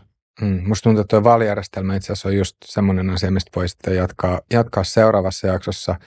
Mutta nyt yksi iso teema, mistä ei vielä kunnolla olla puhuttu ja mihin olisi nyt hyvä mennä, niin nämä Trumpia vastaan nostetut syytteet. Eli mistä tässä on kyse, Mikko, jos sä vaikka aloitat? Joo, Trumpia vastaanhan on tietysti nyt syytteitä monessa eri osavaltiossa ja ensimmäisenä tuli nämä New Yorkin syytteet, jotka koskivat sitä vyyhtiä, jossa Trump oli maksanut tälle pornonäyttelijälle siitä, että hän pysyy hiljaa tästä heidän suhteestaan, ja nyt siellä se nyt ei varsinaisesti ilmeisesti ole rikos, mutta tässä on sitten jotain vähän teknisempää siellä, että millä rahoilla näitä olisi, onko siihen käytetty vaalikampanjan rahoja ja näin, että olisiko niitä saanut tällaiseen tarkoitukseen käyttää. Sitten on tämä Floridassa meneillään näistä, missä vähän jo viitattiinkin aikaisemmin, eli Trumpilta löytyi näitä salaisia liittovaltioasiakirjoja, jotka hänen olisi pitänyt palauttaa sen jälkeen, kun presidentiksi, tai kun hän lähti Valkoisesta talosta. Toki Trumpilla on tästä oma versionsa, hänen mukaansa ei olisi pitänyt palauttaa, ja tästä nyt sitten tietysti käydään oikeutta. Georgiassa oikeudenkäynti liittyy sitten siihen, kun Trumpin syytetään yrittäneen vaikuttaa vaalitulokseen. Georgia, kuten muistetaan, oli viime vaaleissa yksi näistä vaankieliosavaltioissa, ja sitten sieltä tuli näitä kuuluisia puhelinnauhoituksia, missä Trump vaatii, että löydä minulle niin ja niin monta ääntä, ja nyt muista monta se oli, ja tämä on sitten johtanut. Tähän Georgiaan liittyy paljon muutakin, se ei ole tästä yhdestä puhelinsoitosta, eli tämä syyte taisi olla aika monipolvinen, ja siellä oikeastaan kerrottiin, mitä niissä vaaleissa tapahtui, ja sen perusteella sitten syyttäjä on päätynyt siihen, että Trump yritti laittomasti vaikuttaa vaalitulokseen, ja unohdanko vielä tästä jonkun syytteen? Joo, erityissyyttäjän. Jack Smithin syyttä. Aivan, eli kovasti on nyt puolustettavaa Trumpilla, ja en ole lakiasiantuntijoita, en yritä ennustaa, miten näille syytteille käy, mutta sen verran ehkä on Yhdysvaltain oikeusjärjestelmästä oppinut, että en usko, että mitään näitä saadaan niin kuin ikään kuin päätökseen ennen vaaleja, että vähän luulen, että sillä tasolla ne eivät vaikuta vaaleihin, että Trump olisi esimerkiksi vankilassa tai häneltä jotenkin evättäisiin oikeus osallistua presidentinvaaleihin. Entä mikä on, Mikko, sun arvio siitä, että millä tavalla nämä syytteet ja nämä oikeuskäsittelyt tulee sitten heijastumaan Trumpin kannatukseen? No se on sitten mielenkiintoisempi kysymys. Mä luulen, että sillä on, tai edelleen tosi kaikkia mahdollista ennustaa. Se lienee varmaa, että näiden ydinkannattajien joukossa nämä syytteet lisää Trumpin kannatusta. Eli ne, jotka on Trumpin kannattajia, niin ne on entistä vakaammin Trumpin kannattajia, koska he näkevät tämän niin kuin ajojahtina Trumpia kohtaan.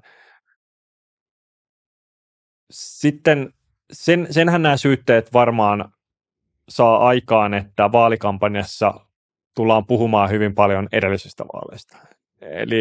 Eli Trump tulee jatkamaan tätä, että vilppiä tapahtui, ja siksi hän on oikeassa, ja häntä syytetään turhaan. Ja se on sellainen puheenaihe, että en ole ihan varma, että jaksaako kaikki amerikkalaiset enää sitä. Ja jaksaako kaikki republikaanien kannattajatkaan sitä, että jauhetaan niistä 2020 vaaleista. Ja onko sitten sellainen. Mun ennustus on, että äänestysaktiivisuus tulee olemaan 24 vaaleissa alhaisempi kuin 2020 vaaleissa. Siellä on nämä samat vanhat naamat, osittain käydään samoja vanhoja juttuja, ja se ei ehkä innosta ihmisiä uurnille samaan tapaan kuin viimeksi. Voin olla väärässä. Mutta sitten on se kysymys, että kumman puolueen kannattajat on väsyneempiä ja saa nähdä, että niin kuin väsyttääkö Trump näillä vaalivilppijutuillaan omat kannattajansa, tai ei omia kannattajansa missään nimessä, mutta nämä tällaiset republikaani-konservatiivimyönteiset, jotka äänestää ehkä Trumpia enemmän puolueen kuin hänen henkilönsä takia. Niin tämä on se, mulla ei ole vastausta tähän kysymykseen, mutta niin kuin se on jännä nähdä. Kun sanoit, että osa ihmisistä saattaisi olla väsyneitä, niin liittyykö se siihen, että nyt ollaan nähty jo 4 vuotta Trumpia ja 4 vuotta Bidenia, niin sit sen takia se ei enää kiinnosta yhtä paljon, tai jotenkin oltaisiin, että jotkut ihmiset saattaisi olla sitten tyytymättömiä kumpaankin, vai onko siinä jostain muusta kysymys? No sekä että, siis niin kuin mehän pystytään jo nyt niin kuin käymään ne vaalit, me voitaisiin tässä käydä Markun kanssa ne vaaliväittelyt vaikka etukäteen, kun me tiedetään jo mitä kumpikin osapuoli tulee sanomaan, ja aika suuri osa amerikkalaisista tietää myös sen. Sitten meidän pitää myös muistaa tässä se, että niin kun me puhutaan täällä Yhdysvaltain politiikasta, niin Yhdysvallassa on aika suuri joukko ihmisiä, joita politiikkaa ei kiinnosta yhtään. Eli niissä vaaleissa, viime vaaleissa äänesti varmaan aika paljon sellaisia ihmisiä, jotka niin kun, ja se on tutkittukin, äänesti ensimmäistä kertaa ja niin kun, jotenkin nyt innostui sitten äänestämään viime vaaleissa, ja mä luulen, että tätä porukkaa on tällä kertaa vähän vaikea saada näillä kahdella geriatrikolla niin kuin liikkeelle ja vanhoilla jutuilla, mitkä on kuultu moneen kertaan, taas kun siitä vaalivilpistä pitää vääntää. Niin muistatteko, mikä se tarkka äänestysprosentti viime vaaleissa olikaan? En muista, mutta se on hämmästyttävän pieni, jos se nyt sanottaisiin. 6:lla se varmaan alkoi. Siis amerikkalaisista se oli harvinaisen korkea, mutta kyllä, jos Suomen verrataan, niin se on. Ja sitten tietysti tässäkin on kaksi eri laskentatapaa, eli kaikista ihmisistä, joilla teoriassa voisi olla äänioikeus, ja sitten nämä rekisteröityneet äänestäjät, että siellähän sitten kaikki ei ole edes rekisteröityneet äänestäjiksi. Niin, no, näistä syytteistä sanon ensinnäkin sen, että Yhdysvallat on kauan jo hoipunut sinne sisällissodan partalla, ja näiden syytteiden jälkeen yksikin pieni asia ajaa Yhdysvallat sisällissotaan. Tätä ei se ole sellainen sisällissota kuin se aikaisempi sisällissota, jossa pohjoinen taistelee asein etelää vastaan. Mutta hyvin, hyvin vaarallinen tilanne on näiden syytteiden takia aiheutettu Yhdysvaltoihin, ja koska tahansa yksikin pieni asia voi rikkoa sen maan hyvin pitkäksi ajaksi. Ja tätä ei tajuta, kuinka vakavista asioista tässä on kysymys. Tämä on puhdasta poliittista ajojahtia, ja se on niin ilmiselvää. Kesken vaalikampanjaa johtava presidenttiehdokas asetetaan yli 90 syytettä. Tavoitellaan monta sataa vuotta vankeutta Trumpille. Asioista, joka siis niin luovasti on liittovaltion osavaltion lakeja tulkittu, asioista, jotka on jo aikaisemmin suurin osa niistä tutkittu ja Trump on todettu syyttömäksi. Ja nyt sitten kesken vaalikampanjan demokraatit. Siis nämä Georgian osavaltiotason syyttäjä, New Yorkin osavaltiotason syyttäjä, jotka on näitä syytteitä nostanut, on demokraatteja. Heidän vaaleilla valittu siihen tehtävänsä. Heidän vaalilupauksensa oli nostaa syytteitä Trumpia vastaan ja tuota Trump jollain tekosyyllä, ihan mitä vaan. Ja nimenomaan tätä on tapahtumassa. Liittovaltion erityissyyttäjä Jack Smith. Toivottavasti nämä kaikki syytteet voidaan tässä käydä läpi ihan yksityiskohtaisesti, koska niillä ei ole mitään laillisia perusteita. Liittovaltion, joo, siis kyllä ne voi ihan tässä näin käydä liittovaltion läpi. Erityissyyttäjä Jack Smithin syyte liittyy niihin vuoden 2020 vaaleihin. Trump tietoisesti levitti valheellisia väittämiä. No se ei ole mikään rikos. Valehtelu ei ole rikos. Ja miten erityissyyttäjä todistaa tietoisuuden? Koska Trump ihan selvästi uskoo, että hän voitti ne vaalit. Eli hän ei ole tietoisesti levittänyt valheita. Ja miten voi syyttää ketään liittovaltion oikeudessa siitä, että hän valehtelee? Tätä lähtökohta on ihan siis perustuslaillisesti, se on täysin kestämätön. Ja tällaiset asiat, miten tuomitaan tai ei tuomita, ei liity siihen, että onko näillä syytteillä merittejä. Todennäköisesti Trump tuomitaan jostain näistä syytteistä. Ja sitten tulee valitusprosessi ja menee korkeampaan oikeuteen saakka. Ja Korkein oikeus toteaa, mikä on ihan ilmiselvää kaikille, jotka Yhdysvaltain perustuslakia tuntee, kirjoitettua perustuslakia, että ei ole mitään perustetta millään näin syytteellä. Se on poliittista ajojahtia, koska demokraatit pelkää kuollakseen sitä, että Trump ja trumpilainen politiikka tulee takaisin. Kaikki keinot on käytettävissä ja tullaan käyttämään Trumpin tuhoamiseksi, että hän ei voi voittaa näitä vaaleja. Joe Biden itse lupasi sen julkisesti. Hän on suoraan sanonut, teemme kaiken, mitä ikinä on mahdollista tehdä sen varmistamiseksi, että Trump ei koskaan enää ole presidentti. Ja tätä suunnitelmaa toteutetaan. Demokraatit, jotka vaaleilla on valittu syyttäjiksi, vaalilupauksinaan tämän lupasi, Biden on tämän luvannut.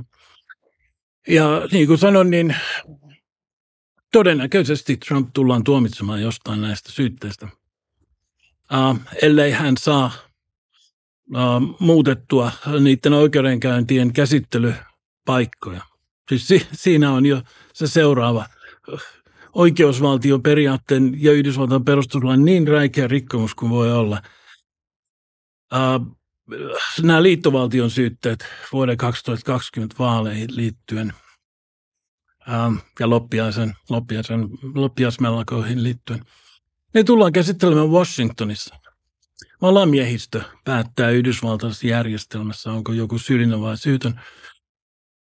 Washingtonissa yli 90% ihmisistä äänesti Trumpia vastaan. Ei Trump tule saamaan oikeaa rehtiä puolueetonta käsittelyä siinä kaupungissa sellaiselta valamiehistä. Se on ihan varma asia. Georgiassa, jos mä oikein muistan, niin 71% äänesti Trumpia vastaan siinä piirikunnassa, jossa tämä oikeudenkäynti on tarkoitus tapahtua. Ei tule Toki riittää, jos yksi valamies on sillä kannalla, että ei tuomita, niin silloinhan... Nämä ei ole kuolemantuomioasioita. Ja New Yorkissa, mitä se oli, 80% äänesti Trumpia vastaan siinä kaupungissa Manhattanilla, jossa se oikeudenkäynti tapahtuu. Niin tämä on niin räikeä, härskiä poliittista peliä kuin voi olla, ja amerikkalaisten enemmistö kyllä sen ymmärtää. Tutkimusten mukaan amerikkalaisten enemmistö ei ole samaa mieltä kuin olen itsekin, että jos Trumpia tarpeeksi tutkitaan, niin varmaan löytyy rikoksia. Mutta nämä syytteet on puhdasta poliittista ajojahtia ja se on kyllä hyvin selvä asia. Niin sanoisitko siis Markku, että mitään, mistä tällä hetkellä Trumpia syytetään, ei ole semmoista, mihin sun nähdäksesi Trump olisi syyllistynyt? Eli että nämä kaikki on sun näkökulmasta tekaistuja vai? Ei. Todennäköisesti esimerkiksi tämä Mar-a-Lagon nämä dokumentit, valtion dokumentit, jotka jäi Trumpin kartanoon presidenttikauden jälkeen, niin siinä on lainrikkomus todennäköisesti tapahtunut, koska hänen oli määrä palauttaa ne tuonne valtion arkistoon presidenttikauden jälkeen. Mutta se prosessi oli käynnissä. Siis valtion arkistonhoitajat oli siellä paikan päällä käymässä niitä laatikkoja läpi ja niitä palautettiin aina kun löydettiin, niin sellainen valtion dokumentti, niin sitä palautettiin. Ja kesken sitä prosessia nämä arkistonhoitajat ilmoitti Bidenin valkoiselle talolle, että me epäillään, että Trump on varastanut täältä ja pimittänyt jotain. Ja sitten tuli syytteet. Eli tämä on niin täysin politisoitunut tämä tilanne. Mutta toi on yksi esimerkki siitä, että todennäköisesti rikos tapahtui.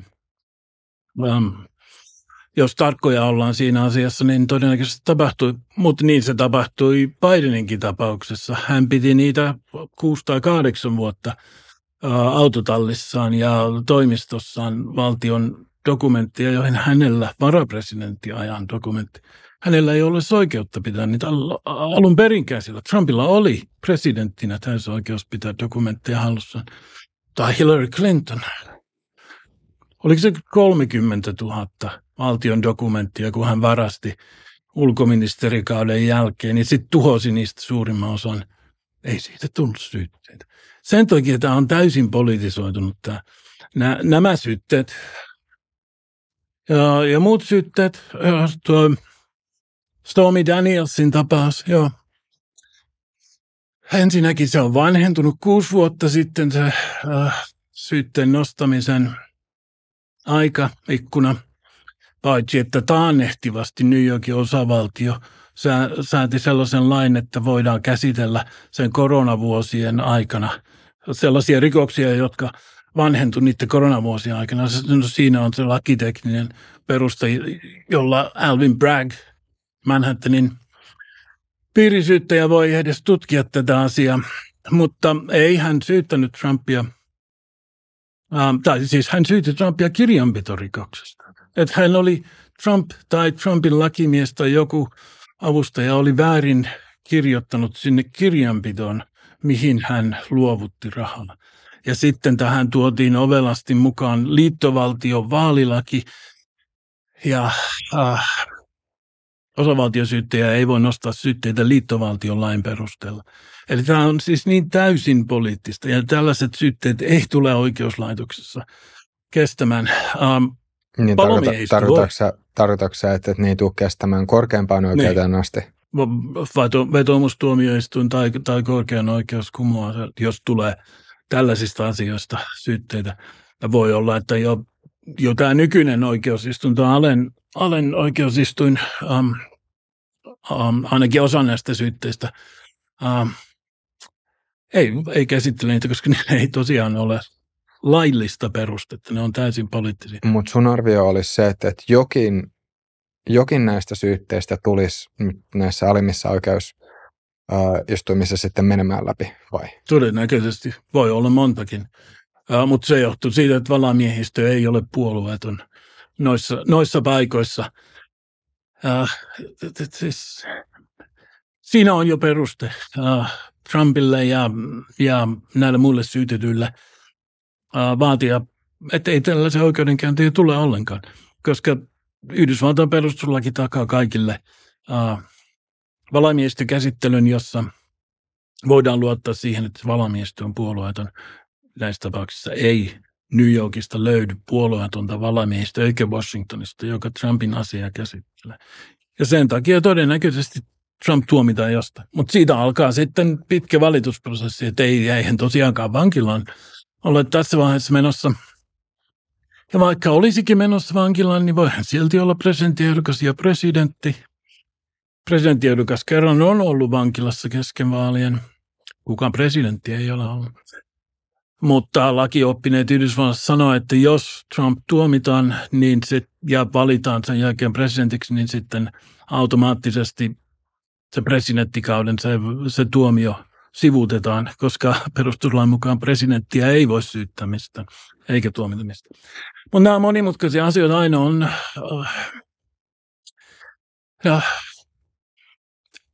Siis se täysin politisoitunut oikeuslaitoksen, syyttäjälaitoksen, oikeusministeriön täysi politisoituminen, joka on ajanut Yhdysvaltaan hyvin vaikeaan, vaaralliseen tilanteeseen. Sanoisitko sä, että tämä politisoituminen on tapahtunut molempiin suuntiin, että siinä ei ole kysymys siitä, että pelkästään nyt vaan demokraattitaustaiset tai demokraatille myötämieliset tai demokraattisyyttäjät jahtaisi sitten republikaaneja, vaan että siitä tapahtuu myös toiseen suuntaan? Ei tapahdu toiseen suuntaan. Demokraattipuolue ja sen listoilta valitut syyttäjät on kaikista tästä vastuussa, paitsi erityissyyttäjä ei ollut demokraattien listoilta valittu, koska se on liittovaltiotason erityinen nimitys. Mutta demokraattisyyttäjät on tästä vastuussa. Yhdysvallassa käytetään tällaista termiä lawfare, eli lain käyttäminen sodankäynnin välineenä. Tämä on siellä Yhdysvaltain vasemmistossa käytössä oleva termi, ja hyvin systemaattisesti läpi Trumpin kauden tätä harjoitettiin. Valittiin piirisyyttäjiä eri puolille Yhdysvaltoja, jotka lupasi. Se oli heidän vaalilupauksensa, että he kaikin mahdollisin keinoin yrittää estää Trumpia toimimasta ja kumoaa hänen päätöksiään oikeusistumen kautta. Tämä on siis demokratialle hyvin vaarallista ja valitettavasti samantyyppistä tapahtuu Suomessa nykyään. Vaalit on se väline, jolla demokratiassa ihmiset päättää, minkälaista politiikkaa sen maan hallitus tai presidentti toteuttaa. Ja sitten on yksi osa kansalaisista, joka vaalituloksen jälkeen on tyytymättömiä siihen, politiikkaan, jota enemmistö äänesti. Tätä Suomessa ihan sama keskustelu. Sitten yritetään oikeuslaitoksen kautta mitätöidä tavalla tai toisella se vaalitulos tai pakottaa eroamaan ministereitä tai Yhdysvaltain tapauksessa presidentti. Tämä on systemaattinen operaatio ollut Yhdysvallassa. Tästä on paljon tutkimuskirjallisuutta olemassa ja ne, jotka tätä operaatiota tekee,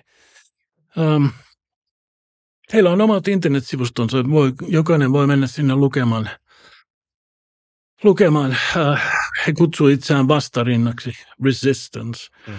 Toisaalta täytyy ehkä tässä yhteydessä muistaa, että yksi erittäin onnistunut operaatio, mikä niin kuin oikeudessa on saatu läpi, oli tämä Roe versus Wadein kumoaminen, eli niin kuin liittovaltiotason ikään kuin aborttioikeus kumottiin ja nyt tämä on jälleen osavaltioiden päätettävissä. Että kyllähän tämä sitten taas oli erittäin taitava kampanja konservaatiivipuolueelta, kun taas Yhdysvaltain kansalaisista suurin osa kannattaa aborttioikeutta. Että tämä niin oli vähän eri areena, mutta niin kuitenkin. Tuossa tarkentava kysymys, että vaikka suurin osa amerikkalaisista kannattaisi aborttioikeutta, niin kannattaako suurin osa amerikkalaisista sitä, että aborttioikeudesta päätetään liittovaltiotasolla? No se varmaan riippuu aina sitten siitä, että mitä he odottaa, että kuka siellä on vallassa ja näin, mutta jos se peruskysymys on, että pitäisikö olla oikeus naisilla aborttiin, niin kyllä se on valtaosa sitä kannattaa ja itse asiassa monessa näissä konservatiivisissa osavaltioissa, jossa on annettu kansanäänestyksissä aborttikysymys laitettu, niin abortin puolustajat ovat viime aikoina voittaneet, mutta Trump oli tehokas siinä, että hän sai sekä alempiin oikeusasteisiin että sitten tietysti ihan korkeimpaan oikeuden asti nimitetty niin kuin konservatiivisia tuomareita, jotka sitten halusivat antaa tämän kysymyksen osavaltioiden päätettäväksi. Niin kuin tuon jollain tavalla pystyy näkemään ehkä kahdesta vinkkelistä just niin, että se on semmoinen tietysti mielessä taistelu abortista tai aborttioikeudesta. Toinen tapa nähdä se on sitten taas, että siinä on kysymys siitä, että kenellä lähtökohtaisesti kuuluisi olla valta päättää näistä asioista. Eli kannattaako keskitettyä valtaa vai sitten semmoista hajoitettua valtaa? Tai perustuslakia, joka Yhdysvallassa on olemassa. Sattumalta mä oon näistä asioista kirjoittanut aika monta tutkimusartikkelia ja kirjaa, niin mä tiedän jotain tästä teemasta. Yhdysvaltain perustuslaissa yksinkertaisesti ei anneta valtiolle, liittovaltiolle valtaa tällaisiin asioihin. Päätöksenteko kuuluu osavaltiolle Yhdysvaltain perustuslain mukaan. Yhdysvaltain perustuslaissa liittovaltiolle annetaan valtaoikeus toimia 18 siinä tekstissä nimetyssä asiassa. Ja nimenomaisesti sanotaan, että kaikissa muissa asioissa, paitsi näissä 18 asiassa, jotka tässä tekstissä nimetään, valta kuuluu osavaltiolle ja kansalle itselleen. No, Roe versus Wade vuonna 1973 korkein oikeus teki tällaisen mahtipäätöksen, että korkein oikeus päättää, mitä aborttiasiassa saa ja ei saa tehdä. Se oli väärä perustuslain vastainen päätös. Ei sillä ole perustuslaissa mitään perustetta. Korkein oikeus nyt palasi perustuslain tekstiin. Eli kansalaiset itse päättää, mitä hän haluaa tässä asiassa tehtäväksi. Sitä on demokratia, sitä on yhdysvaltalainen demokratia. Tai kansalaiset päättää toisten naisten puolesta, mitä he saa tehdä. Tietysti en lähde sinun kanssa missään nimessä haastamaan Yhdysvaltain perustuslain tulkinnasta, mutta mielestäni voidaan silti turvallisesti sanoa, että myös tämä asia oli esimerkki oikeuslaitoksen politisoitumisesta, koska jokaiselta ei Trump nimennyt minnekään oikeusasteisiin sellaisia tuomareita, jotka ilmoittavat olevansa Roe versus Wadein kannalla. Tietenkään, koska se oli perustuslain vastaista. Trump nimitti vaan perustuslain. Minun argumenttini on, että Trump ei tässä niin kuin lukenut perustuslakia välttämättä, vaan hän luvannut tälle kannattajakunnalle, jossa on paljon konservatiivisia kristittyjä, jotka vastustavat aborttia, että hän nimittää tuomareita, jotka haluavat kuvata Roe versus Wadein. Minä väitän täysin riippumatta siitä, mikä tässä on oikea tai väärä, että motiivi näille nimityksille oli poliittinen. Ja tämä taas sitten Yhdysvaltain perustuslaki on kirjoitettu niin, että siihen on mahdollisuus kummallakin puolella. Me tiedämme, että jos nyt joku korkeimman oikeuden tuomari kuolee, niin aivan varmasti Biden nimeää sinne sellaisen tuomarin, joka taas kannattaa sitä, että liittovaltio voi sallia abortin ja päättää siitä osavaltioiden puolesta. Ja näin se vain tulee olemaan. Tällaisten ikään kuin puolueettomien tuomarinimitysten aika on Yhdysvalloissa ohi kaiken muun kehityksen ohella, mitä tämä polarisaatio on. Niin on tuonut. Emme kai tästä voi olla eri mieltä. Niin kyllä voidaan olla hyvin eri mieltä tästä. Siis, tässä on, korkein oikeus oli politisoitunut, siis läpiään politisoitunut. Vuodesta 1937 lähtien Trumpin kauteen saakka. He ei noudattanut perustuslakia. He noudatti omia mielipiteitään. Korkeimmasta oikeudesta liberaalituomarien alaisuudessa oli tullut uusi lainsäätäjä. He käytti valtaa, jota heillä ei perustuslain mukaan ollut. Trump ja George W. Bush ja Ronald Reagan nimitti korkeimman oikeuteen vain perustuslaillisia originalisteja, tekstualisteja, joiden mukaan perustuslaki on se, mitä siinä tekstissä sanotaan. Within the four corners of the law. Mutta kyllä sekin on poliittinen päätös. Ei se ole poliittinen päätös, vaan perustuslaillinen päätös. Tässä on paluu perustuslaillisuuteen Yhdysvalloissa. Välikysymys nopeasti Mikolle. Tarkoitatko sä poliittisella päätöksellä sitä, että, ja korjaan nyt, jos on, tai meneekö mun tulkinta oikein, mutta onko sun näkökulmasta niin, että se miten perustuslakia tulisi tulkita, niin se itsessään on poliittinen päätös, ja sen suhteen demokraatit ja republikaanit sitten jollain tavalla eroavat toisistaan, vai? No kyllä mä näin näkisin, että ei ole samalla lailla kuin Raamatun tulkinnasta voidaan kiistellä maailman tappiin asti, niin jostain vuonna 1700-luvun lopulla kirjoitetusta asiakirjasta, niin mun on vaikea lähestyä asiaa niin, että tästä on olemassa vain yksi ainoa oikea tulkinta, mutta en nyt lähde tässä väittelyyn asian niin kuin Suomessa ehkä parhaan asiantuntijan kanssa, mutta ehkä tämä on tällainen perus jopa tiedonfilosofinen kysymys, että voiko jostain asiakirjasta niin kuin vetää vain yhden tulkinnan, että ehkä emme jatka sitä tässä. Niin meille haluaa. Niin musta tuntuu, että korkeimman oikeuden historia voi olla myös sellainen, mihin sit voisin seuraavassa jaksossa sukeltaa vähän syvällisemmin, että mut ihan lyhyesti vaan Markku sulta, niin sanoisitko sä niin, että republikaanit on enemmän kannattanut Amerikassa sitten tätä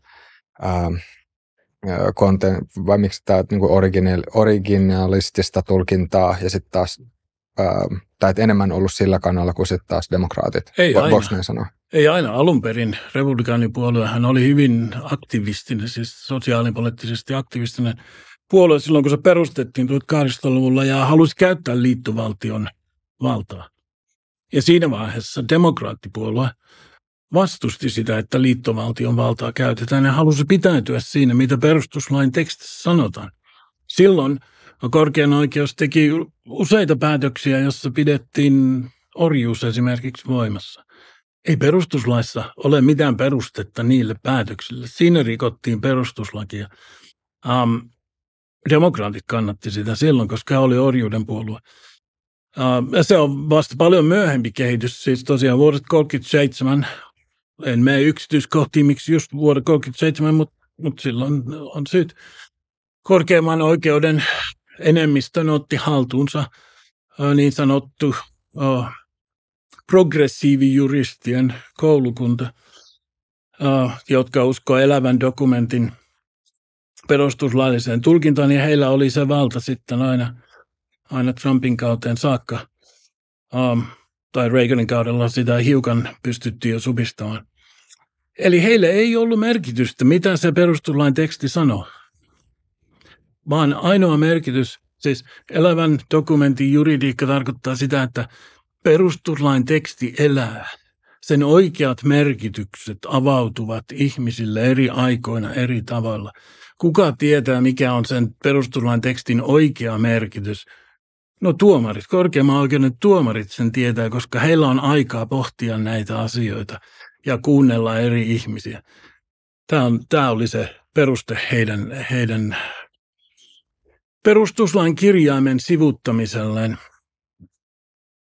Ja demokraattipuolue omaksuu sen, koska tätä tietä oli mahdollista. Kaikki se vallan keskittäminen liittovaltion byrokratiaan, joka demokraattien tavoitteena on ollut 30-luvulta lähtien. Voisiko sanoa näin, tai olisiko tämä sellainen asia, minkä te molemmat allekirjoittaisitte, että jos katsoo korkeinta oikeutta historiallisesti, niin voi sanoa, että korkein oikeus ei ole ollut poliittisesti riippumaton taho, vaan että tämä korkein oikeus on ollut yksi osapuoli näissä poliittisissa väännöissä tai sillä tavalla, että korkeinta oikeutta on käytetty poliittisesti tai korkeinta oikeutta on päätetty poliittisten päämäärien ajamiseen. Tämä on semmoinen asia, mitä on tapahtunut. Olisiko tämä semmoinen, mistä me ollaan molemmat tuossa samaa mieltä? On demokraatit tehnyt sellaista jo menneisyydessäkin. Niin, ehkä tässä tullaan jo siihen määrittelyyn, että mikä on politiikkaa. Että kai sekin nyt voi sanoa, että on politiikkaa, että halutaan tulkita perustuslakia kirjaimellisesti. Ja tähän tietysti Yhdysvaltain perustuslaki antaa siinä mielessä mahdollisuuden, kun se on presidentti, joka ne tuomarit nimittää. Ja siinä on tietyt heikkoutensa, voi siinä olla tiettyä etujakin että ei sitä nyt ehkä tässä aleta väittelemään, että onko se hyvä vai huono asia, mutta se antaa siihen mahdollisuuden. Niin musta tuntuu, että teillä ehkä, tai jotenkin musta tuntuu, että mä pystyn näkemään nyt teidän molempien kulmattaa silleen, että se, että mitä tarkoitetaan vaan termillä politisoituminen, niin se sitten, että jos sen määrittelee eri tavalla, niin voi päätyä sitten erilaisiin tulkintoihin. Mutta tosiaan tämä korkean oikeus on ehkä semmoinen asia, mistä voi sitten jatkaa myöhemmin. Mutta nyt vielä tämän jakson loppupuolella olisi kiinnostavaa kuulla, että mitä teidän mielestä pitäisi tapahtua, jotta voisi sanoa, että Biden voittaa vaalit. Mitä pitäisi tapahtua, jotta sitten voisi sanoa, että nyt Trump tulee voittamaan vaalit? Ja sitten onko mitään tämmöistä niin kuin kuviteltavissa olevaa skenaarioa, jossa kumpikaan näistä kandidaateista sitten ei voittaisi? On olemassa yksi sellainen skenaario, jotain tapahtuu Bidenille. Hänen terveydentilansa nyt ei ole kovinkaan kummonen tälläkään hetkellä ja mitä vaan voi tapahtua hänelle ennen vaaleja. Sitten tullaankin kyllä aika ongelmalliseen tilanteeseen, koska sitten kai lain mukaan, ei tällaista tilannetta koskaan ollut, mutta kai lain mukaan sitten varapresidentistä tulee automaattisesti presidentti, mutta en tiedä miten se oikeasti tapahtuisi, koska ei ole oltu sellaisessa tilanteessa. Se on ainoa keino estää Bidenin tai Trumpin voitto. Siis Trumpin voiton voi estää kyllä vaalivilpillä. Voi tehdä samanlaisia operaatioita kuin edellisellä kerralla tehtiin, josta sitten Trumpia syytettiin valtakunnan oikeudessa, kun hän huomautti siitä vaalivilpistä. Hän käytti tuota termiä vaalivilpi itse, en haluaisi käyttää sitä termiä, koska se on poliittinen termi, mutta laittomia ääniä siis hyväksyttiin, perustuslain vastaisia ääniä hyväksyttiin niissä vaaleissa enemmän kuin oli ehdokkaiden lopullisen äänimäärän erotus, ja siellä tapahtui hyvin paljon hyvin epämääräistä toimintaa, josta koko ajan tulee lisää tietoa ja korkeimman oikeuden ja osavaltio-oikeusistuimien päätöksiä. Eli sitä samaa voidaan yrittää estää Trumpin voitto sitä kautta. Ja sitten taas ajetaan Yhdysvallat syvemmälle kriisiin, jossa perustuslaiskriisissä Yhdysvallat oli jo pitkän aikaa. Ja nyt on näiden Trumpin saamien syytteiden takia vielä syvemmässä kriisissä ja sitten pelkään pahaa, minkälaisia vaalioperaatioita tulee näissä vaaleissa, koska demokraatit todellakin uskovat varmaan ihan vilpittömästi siihen, että Trumpin vaalivoitto tuhoaisi Yhdysvallat ja se täytyy kaikin keinoin estää. Laillisin ja laittomin keinoin se täytyy estää. Joo. Sama uskomus lienee vastapuolella. Se on seurausta tästä polarisaatiosta, että kyllähän näin ajattelevia ihmisiä löytyy molemmilta puolilta. Mä menemättä nyt siihen vaalivilppiin ja millaisia mahdollisuuksia kummallakin osapuolella siinä on, niin ehkä näistä asiakysymyksistä mä sanoisin, että Trumpin paras toivo Trumpille olisi se, että Yhdysvaltain talouden tämä toipuminen nyt sitten jostain syystä kyykkäisi ja lähtisi sitten taas huonompaa, inflaatio lähtisi nousuun tai työttömyys tai jotain tämän kaltaista, niin kyllähän talous on aina usein näissä vaaleissa ratkaisevassa asemassa. Tällä hetkellä yhdysvaltalaisista valtaosa sanoo, että maa on menossa väärään suuntaan mielipidetiedustelujen mukaan, ja siihen liittyy läheisesti se, että valtaosan mielestä talous on menossa väärään suuntaan. Kuinka paljon muuten näistä ihmisistä, jotka ajattelee, että Yhdysvallat on menossa väärään suuntaan, niin kuinka moni ajattelee, että se on Bidenin syytä sitten? No kyllä se väistämättä nivoutuu siihen vallassa olevan presidentti Bidenin kannatusluvut on aika alhaisia tällä hetkellä. Tosiasiahan se, että tämä toipuminen on lähtenyt käyntiin, ainakin toistaiseksi siltä näyttää, ja mä uskon, että tämä yleinen mielipide sitten seuraa, että ihmiset ehkä alkaa suhtautua vähän positiivisemmin, ja tämä niin kuin parantaa Bidenin mahdollisuuksia. Ja kun toinen osa kysymystä oli sitten, mitä pitää tapahtua, että Biden voittaisi. Okei, tietysti käänteisesti tämän talouden pitää jatkua hyvässä jamassa, mutta sit mä ehkä sanoisin, että se saattoi tapahtua jo. Eli tämä Roe v. Wadein kumoaminen saattoi olla sellainen juttu menemättä nyt siihen, palaamatta siihen, että oliko se oikein vai väärin. On kuitenkin sellainen, niin kuin, että tällä hetkellä suurin osa yhdysvaltalaisista kannattaa aborttioikeutta ja niin kuin demokraattinen puolue voi käyttää tätä niin kuin pettymystä hyväkseen ja aktivoida äänestäjiään sitä kautta uurnille. Onko niin, että demokraattipuolue sitten pyrkii reimaamaan tai jotenkin asettelemaan tämän niin, että tässä nimenomaan on ollut kysymys aborttioikeuden vastustamisesta, eikä siitä, että palautetaan päätäntävaltaa sitten osavaltioille? No se on niin kuin varmasti sellainen ikään kuin suositumpi kysymys, eli tämä jakolinja siitä, että pitäisikö osavaltiolla olla enemmän vai vähemmän valtaa, niin se ei ole ehkä niin demokraattejen puolella kuin tämä mielipide näistä aborteista, eli mä luulen, että sitä tullaan kyllä käyttämään niin kuin hyväkseen tässä vaalikampanjassa ja osoittamaan, että nämä olivat ne Trumpin nimittämät tuomarit, jotka tämän tekivät ja tämä ei saa toistua. Onko sun nähdäksesi jotain semmoisia asioita, mitä Trump voisi tällä hetkellä tehdä, jotka joko sitten heikentäisi tai parantaisi Trumpin mahdollisuuksia? Eli kuinka paljon Trumpilla on lankoja omissa käsissään? No tietysti Trumpilla on aina se, hänen vetovoimansa perustuu paljon siihen esiintymiseen ja sitten myös se hänen vastustuksensa, että ehkä siinä se balanssi jollain tavalla tietysti pitäisi saada toimimaan, että ehkä vähän voisi vähentää sitä retoriikkaa, jossa niin kuin aikaisemmin epäilit, että ihmiset ei välttämättä jaksa kuunnella samoja juttuja siitä vaalivilpistä, vaan keksiä sitten jotain tehokkaampia vaaliaseita. Ehkä oli se sitten Ukraina tai joku muu kysymys, että näkisin, että tämä on se. Mutta joka tapauksessa uskon, että näissä vaaleissa ei ole kysymys siitä, että kumpi voittaa puolelleen. Jotkut liikkuvat äänestäjät, se on niin pieni joukko. Kysymys on se, että kumpi puolue saa aktivoitua paremmin oman äänestäjänsä urnille niissä muutamassa vaankieliosavaltiossa.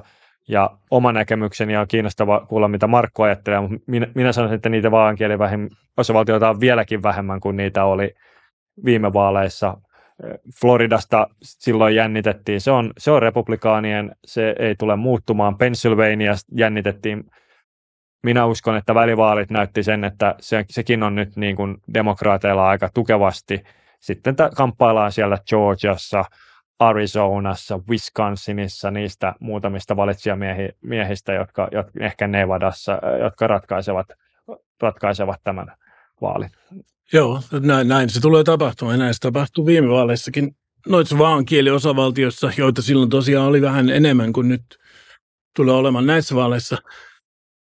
Trump ja Biden erotti 43 000 ääntä. Se on se, joka ratkaisi vaalituloksen. Ja näissä seuraavissa ensi vuoden vaaleissa se erotus todennäköisesti tulee olemaan vielä pienempi.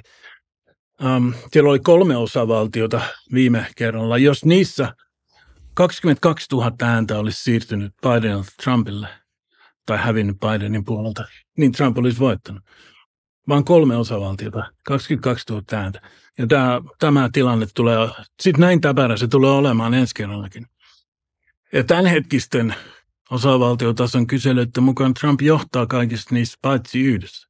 Mutta hänen täytyy voittaa kaikki nämä vaankieliosavaltiot, jos hän haluaa voittaa valtakunnallisesti.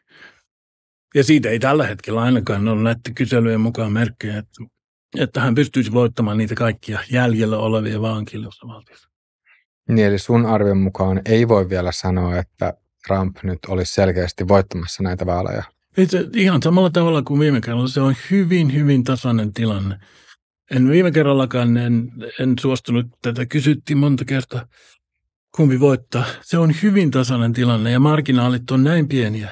20 000 ääntä ratkaisee sen. Ja lisätään siihen laittomat äänet, postiäänestys, joka esimerkiksi Pennsylvaniassa oli ratkaiseva.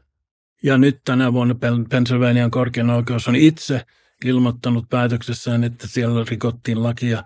2,5 miljoonaa ääntä oli laittomia, mutta kuitenkin laskettiin vaalituloksen. Eli se tulee olemaan hyvin tiukka tilanne, ja sitten lisätään nämä laittomat äänet ja vaalivilpit siihen samaan sotkuun.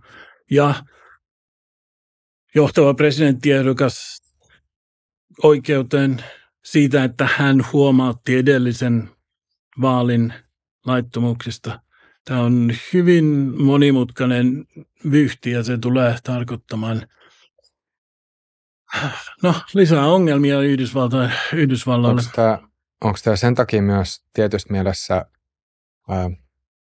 jos ajattelee, tai tietysti mielessä haastava tilanne just tämän polarisaation kannalta, että jos Trump tai jos ja kun Trump on etukäteen sanonut, että nyt tässä on vaalivilppiä tapahtumassa tai sanonut, että viime vaaleissa oli ja on sanonut, että tulee tapahtumaan vaalivilppiä, niin silloin riippumatta siitä, että jos Biden voittaisi, niin ihan riippumatta siitä, että olisiko vaalivilppiä vai ei, niin joka tapauksessa se asetelma olisi sellainen, että voitaisiin sanoa, että nyt tämä tappio tai häviö sitten johtui siitä, mitä oli itse aikaisemmin. Näinhän se oli viime kerrallakin. Kyllähän Trump sanoi ne viime vaalejakin, että jos hän häviää, niin se johtuu, mitään muuta syytä ei voi olla, että on huijattu, ja sitten loppiaisena nähtiin, että mihin se johti.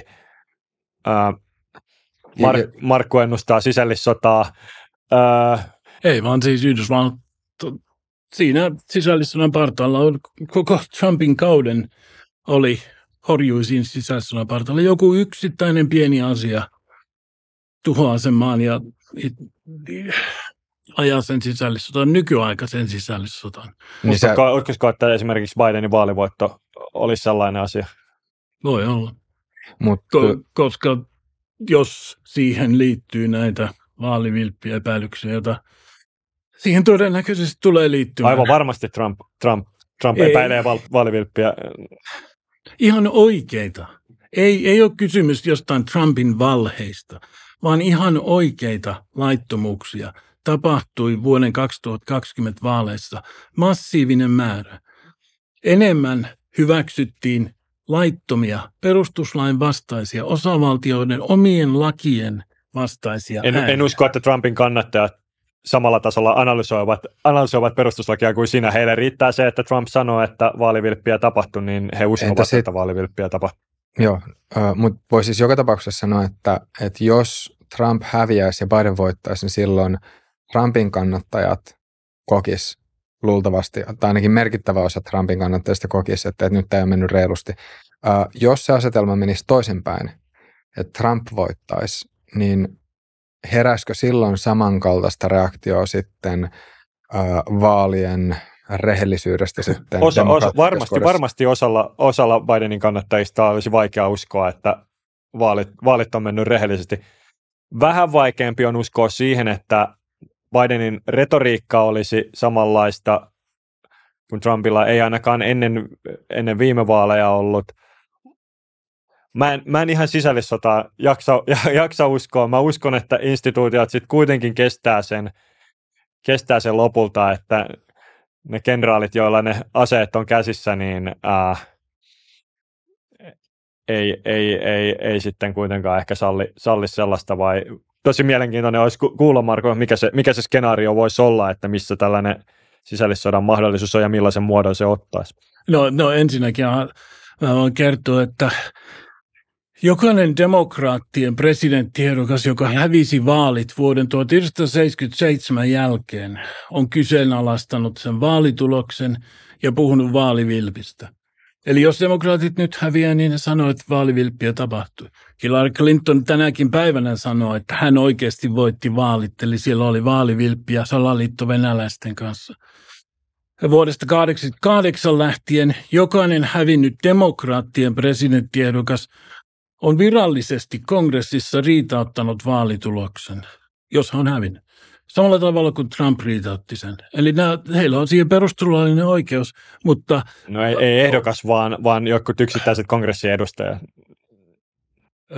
Niin, ei ehdokas kongressissa sitä riitautunut, vaan ne... Yksittäiset edustajat, ei satamäärin niin kuin nyt tässä viime vaalien jälkeen. En muista, kuinka monta niitä oli Trumpin voittoa riitauttamassa. En muista. Edustajahuoneessa taisi olla lähemmäs 200, jos oikein. Ja molempia Bushin vaalivoittoja virallisia riitauttamassa. Ja siis, mutta se, mitä tällä haluan sanoa, niin kummassakaan puolueessa ei luoteta enää Yhdysvaltain vaalijärjestelmään. Jos toinen vastapuolue voittaa, niin he sanoo, että vaalivilppi on tapahtunut. Näin he on sanonut ja jo pitkän aikaa. Päteekö tämä myös niin, että riippumatta siitä, että kumpi voittaa, niin silloin puolet äänestäjistä just sen vuoksi, koska tästä nyt olisi sitten tulossa hyvin tasainen kilpailu, niin puolet äänestäjistä, eli karkeasti tarkoittaisi, jos miettii, että se äänestysprosentti sanotaan nyt olisi 50, okei nyt se oli viime vaaleissa enemmän, mutta... Sanotaan, että 60. Joo, niin. Mutta niin kuin... yksinkertaisemmalla matikalla, jos olisi 50, niin siitä puolelle tarkoittaisi siis sitä, että vähän reilu neljäsosa kansasta olisi tyytymättömiä ja hyvinkin saattaisi olla sitten katkaria siihen vaalien tulokseen, riippumatta siitä, että mikä se tulos on. Riippumatta siitä. Varmaan tätähän tämä polarisaatio käytännössä on. Sitten se on sitten eri asia, että mihin se käytännössä johtaa, että nähdäänkö me jälleen jonkunnäköinen hyökkäys Kapitol-kukkulalle, niin toivottavasti ei. Paljon pahempaa voi olla tulossa. Paljon pahempaa voi olla tulossa, jos amerikkalaisten enemmistön, tai edes puolen amerikkalaisten, jos he päättelee, että taas seuraavat vaalit on varastettu. Siitä voi tulla hyvin vakavia seurauksia. Ja voi tulla jo siitä hyvin vakavia seurauksia, että kesken vaalikampanjan vallassa oleva puolue, sen vaaleilla valitut edustajat ja sen oikeusministeriön nimittämät syyttäjät asettaa toisen puolueen presidenttiehdokkaan entisen presidentin syytteeseen kesken vaalikampanjan ja yrittää saada häntä yli 3 vuodeksi vankilaan. Neuvostoliitossa tällaista tapahtui. Ei Yhdysvallassa. Mutta kerro Markku, varmaan kuulijoitakin kiinnostaa, millainen se skenaario olisi, missä todellakin jotain sisällissodan kaltaista pääsi syttymään, koska itse ajattelisin, että niin tämä Amerikassa tämä väkivallan monopoli on aika tiukasti siellä sitten kuitenkin hallinnon käsissä, ja tällaisen kapinan menestysmahdollisuudet ja edes sen syntymisen mahdollisuudet aika heikot. Ei kysymys ole kapinasta, vaan sisällissodasta. Niin. Mutta ei se, no kun käyttää sitä sanaa, niin varmaan monille tulee mieleen tällainen vanha-aikainen sisällissota, jossa puolet siitä maantieteellisestä alueesta käy aseisiin toista puolta vasta, mutta Yhdysvaltain tilanne tänä päivänä on paljon monimutkaisempi.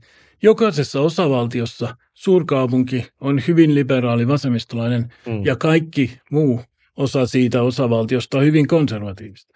Eli tämä konflikti tulee siellä sisällä, jokaisessa osavaltiossa.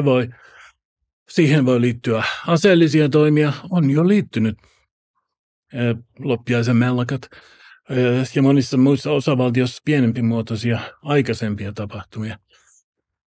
Tai sitten vastapuolella tänäänkin joko unohdettiin tai ei tiedetty tai sitten tahallaan ei puhuttu tästä, mutta äärivasemmistohan on Yhdysvalloissa useaan otteeseen aseellisesti hyökännyt kongressiin menneinä vuosina,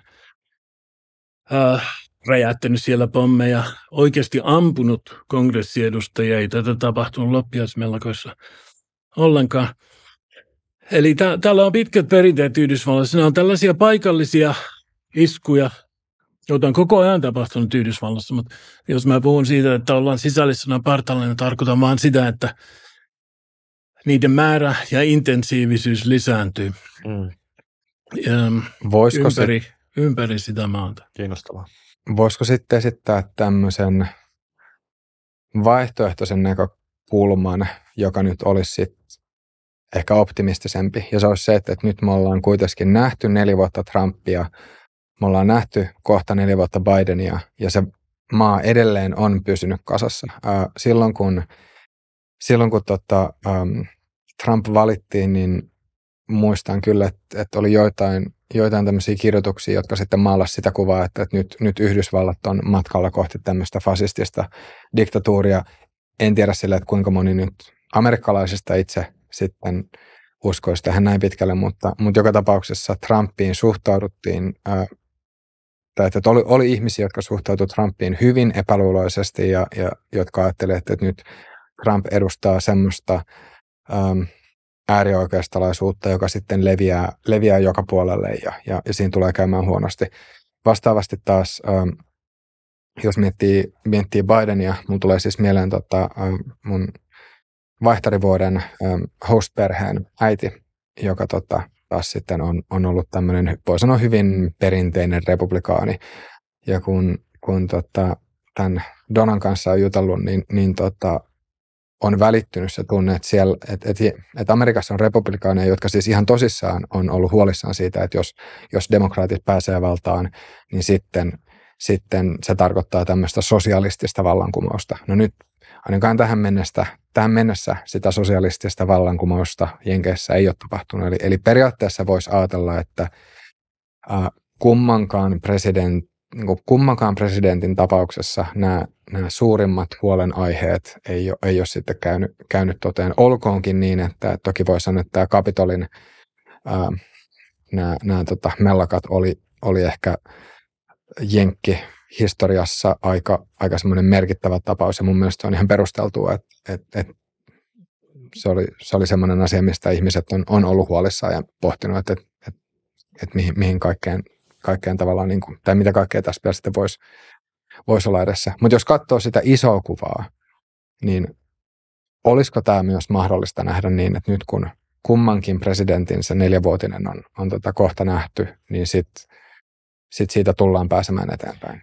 Niin, en tiedä tullaanko pääsee eteenpäin, mutta ehkä tietysti joskus voidaan, kun Suomesta käsin niin kuin Yhdysvaltain politiikka on presidentinvaalit 4 vuoden välein, niin se toki se kuvaa sikäli vähän harhaanjohtaja, että vaikka Yhdysvalloissa presidentillä on suuret valtaoikeudet, niin eihän siellä tietysti mitään yksin päätä, ja tavallisen ihmisen elämässä se hallinnon vaihtuminen saattaa vaikuttaa silleen, että pari prosenttiyksikköä suuntaan tai toiseen veroaste, ja suurin osa ihmisistä jatkaa elämäänsä ihan entiseen malliin, että toki niin kun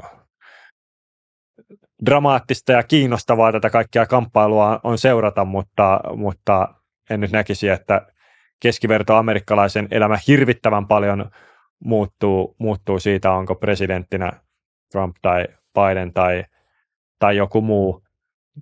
Tietysti sitten on erikoistapauksia, että jos sinun osavaltiosi kieltää abortin ja joudut matkustamaan 1000 kilometriä hakemaan sen, niin se voi muuttaa, tai sitten jotain muuta vastaavaa demokraattihallinto asettaa sinun yritystäsi kohtaan sellaisia niin kuin uusia rajoitteita, ympäristörajoitteita tai jotain, joka kaataa sen bisneksen.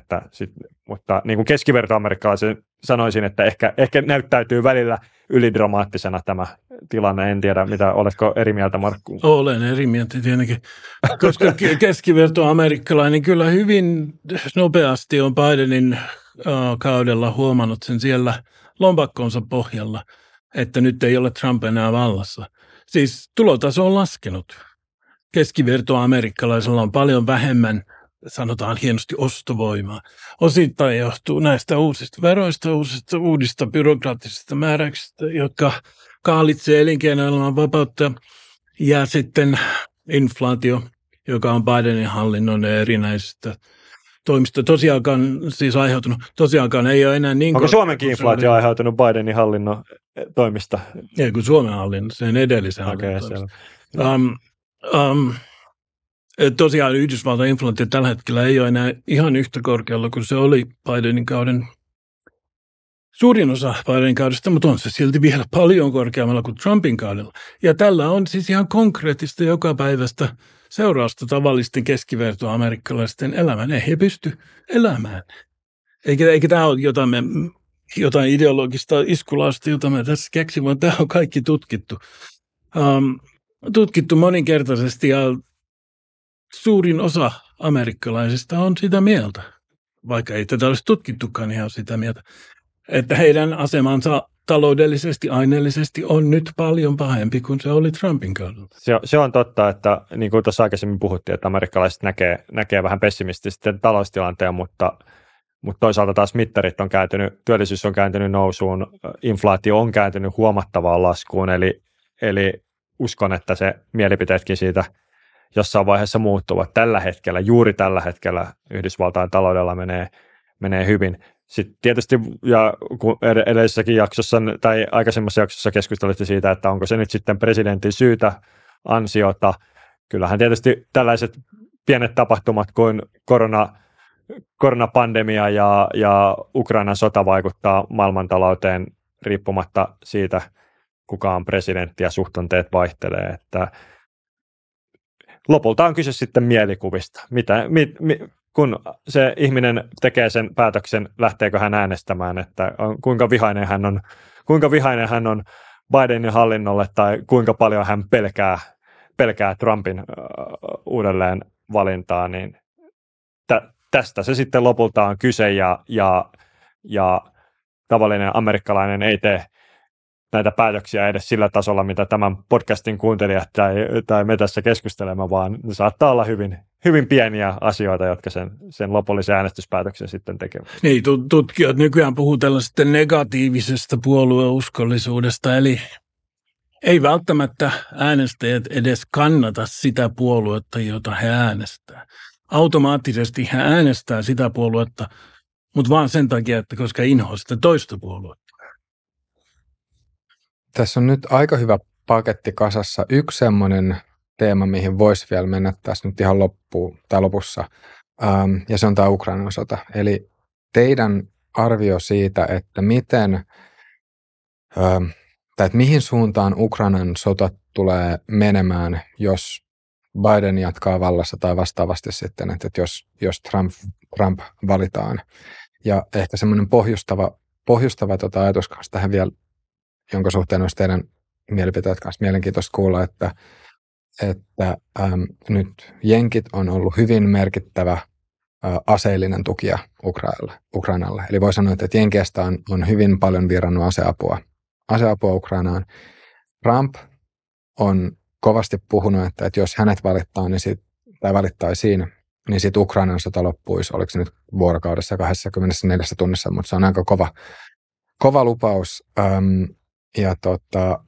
Ja Trumpilla on ollut Trumpin retoriikkaan on liittynyt se, että nyt ihmisiä kuolee molemmin puolin, että nyt pitäisi saada loppumaan se tappaminen ja ihmisten kuoleminen. Jotenkin tuntuu, että Trump tässä omassa retoriikassaan ei ole kauhean vahvasti ottanut puolta, vaan pikemminkin keskittynyt siihen, että nyt tämä pitää saada loppumaan mahdollisimman nopeasti, että hän on se, joka sen pystyisi tekemään. Sitten on kuullut semmoisia näkemyksiä, että Yhdysvalloissa kuitenkin tämä aseteollisuuskompleksi on hyvin vahva ja sillä on hyvin vahva lobbausvoima. Eli riippumatta siitä, että kumpi siellä nyt sitten tai kuka olisi presidenttinä, niin sitten tämä aseteollisuus pitäisi huolen, että aseita kuitenkin virtaisi Ukrainaan edelleen. Mutta joo. Tässä oli tämä pohjustus, eli mikä on teidän arvio Ukrainan sodasta, riippuen siitä, että kuka sinne valitaan? Kyllä sillä varmaan vaikutusta olisi, ja uskon, että Biden antaa enemmän sen ikään kuin aloitteen Ukrainalle. Eli jos Ukraina toivoo lisää aseita ja jatkaa taistelua, jos Ukrainan mielestä ei olla siinä kohdassa, missä on aika rauhanneuvotteluille, eivät ole riittävästi vallanneet takaisin omia alueitaan, niin Biden jatkaa Ukrainan aseellista tukemista. Ja Trump on tosiaan ilmoittanut, että hänen pyrkimyksenään saada rauha. Totta kai Trumpkin voi ikään kuin pakottaa Ukrainaa rauhaan lopettamalla sen aseavun. Kyllähän silloin Ukrainan niin kuin asema heikkenee ja sota saattaa kääntyä sitten Venäjän puolelle. Eli kyllä sillä varmaan vaikutusta on, mutta niin, eli Trump ehkä ottaisi siinä aloitteen ja Biden jättäisi sen enemmän Ukrainalle. Tähän aselobbiin en osaa sen enempää sanoa, mielenkiintoinen teoria. Niin, tässäkin Ukrainan tapauksessa näkyy tämä peruseroavuus näiden kahden miehen. Toinen nukkuu suurimman osan päivästä ja toinen on tällainen yliaktiivinen, sellainen Duracell-pupu, joka hyppii joka suuntaan. Niin tietysti hän, siis Trump, olisi aloitteellinen tässä asiassa ja niin kuin hän on puhunut, niin hän painostaisi molempia puolia. Painostaisi Ukrainaa rauhanneuvotteluihin, mutta myös painostaisi Venäjää lopettamaan hyökkäyksen ja tarjoamaan Ukrainalle moninkertaisesti enemmän aseita kuin se on toistaiseksi saanut. Näin hän itse sanonut. Eli hän käyttäisi kaikkia keinoja sillä tyypillisellä trumpilaisella tavalla ja puhuisi mahdollisimman jyrkästi ja uhkailuisesti ja niin edelleen. Kun taas Biden, jos hän jatkaisi vallassa, niin varmasti jatkaisi, jos pystyisi, niin aseavun antamista. Siinä on vaan se ongelma, että sitä aseavua on koko ajan annettu sen verran, että Ukraina ei voi hävitä, mutta ei kuitenkaan voi voittaa. Niin siis sä veikkaisit, että eli jos tämä tilanne pitkittyisi. Mutta onko sun oma veikkaus siis se, että jos Trump valittaisi, niin silloin Trump saattaisi antaa enemmän aseapua? Niin, hän uhkailisi Venäjää sillä, että jos Venäjä ei nyt suostu rauhaan, niin sitten, hän on itse jo monen kertaan ilmoittanut. Niin, sitten hän on uhkaus Venäjälle.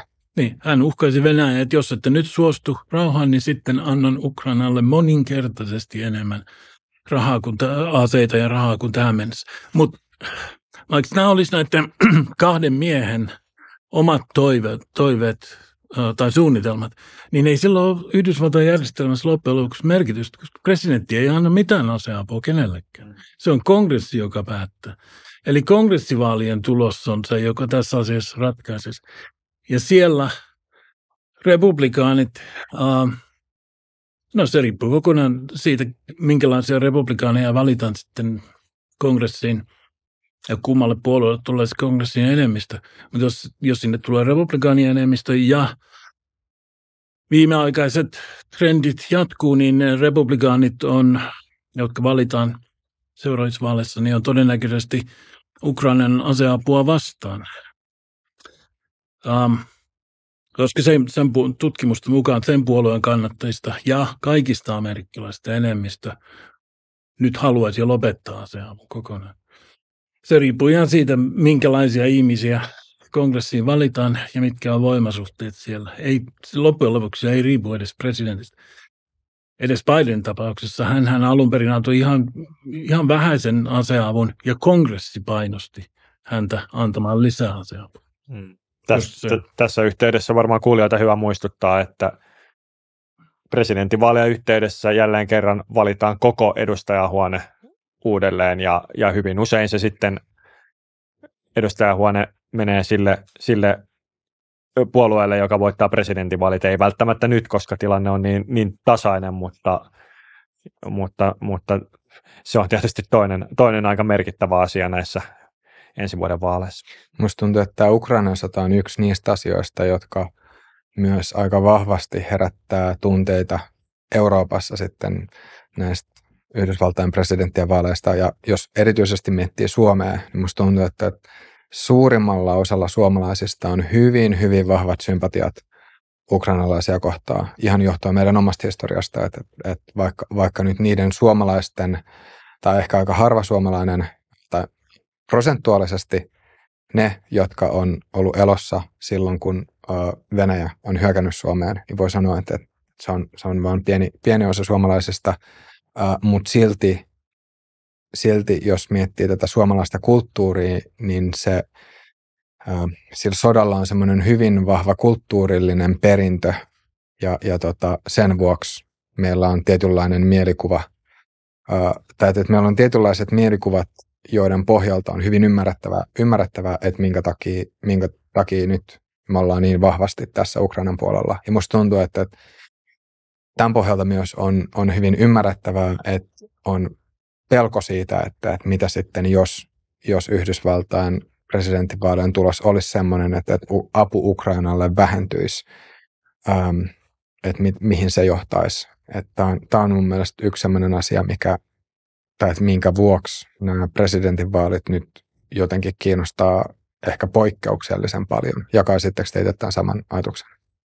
No varmaan osittain, mutta kyllä mä luulen, että ne kiinnostaa poikkeuksellisen paljon sen takia, että siellä on toisena osapuolella Donald Trump, joka on yksi maailmanhistorian eniten tunteita herättäviä ihmisiä. Se on varmasti totta. Joo, mutta kyllä siihen kannattaa varautua, että kumpi vaan puolue voittaa, niin se aseapu voi vähentyä tai loppua. Siis koko ajan enemmän amerikkalaisten yleinen mielipide on käytymässä enemmän sille kannalle, että tarpeeksi rahaa on jo annettu sinne hyvin korruptoituneeseen maahan.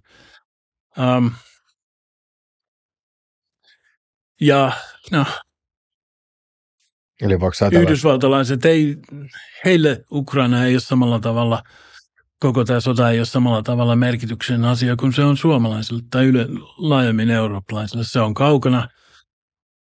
kaukana oleva maa.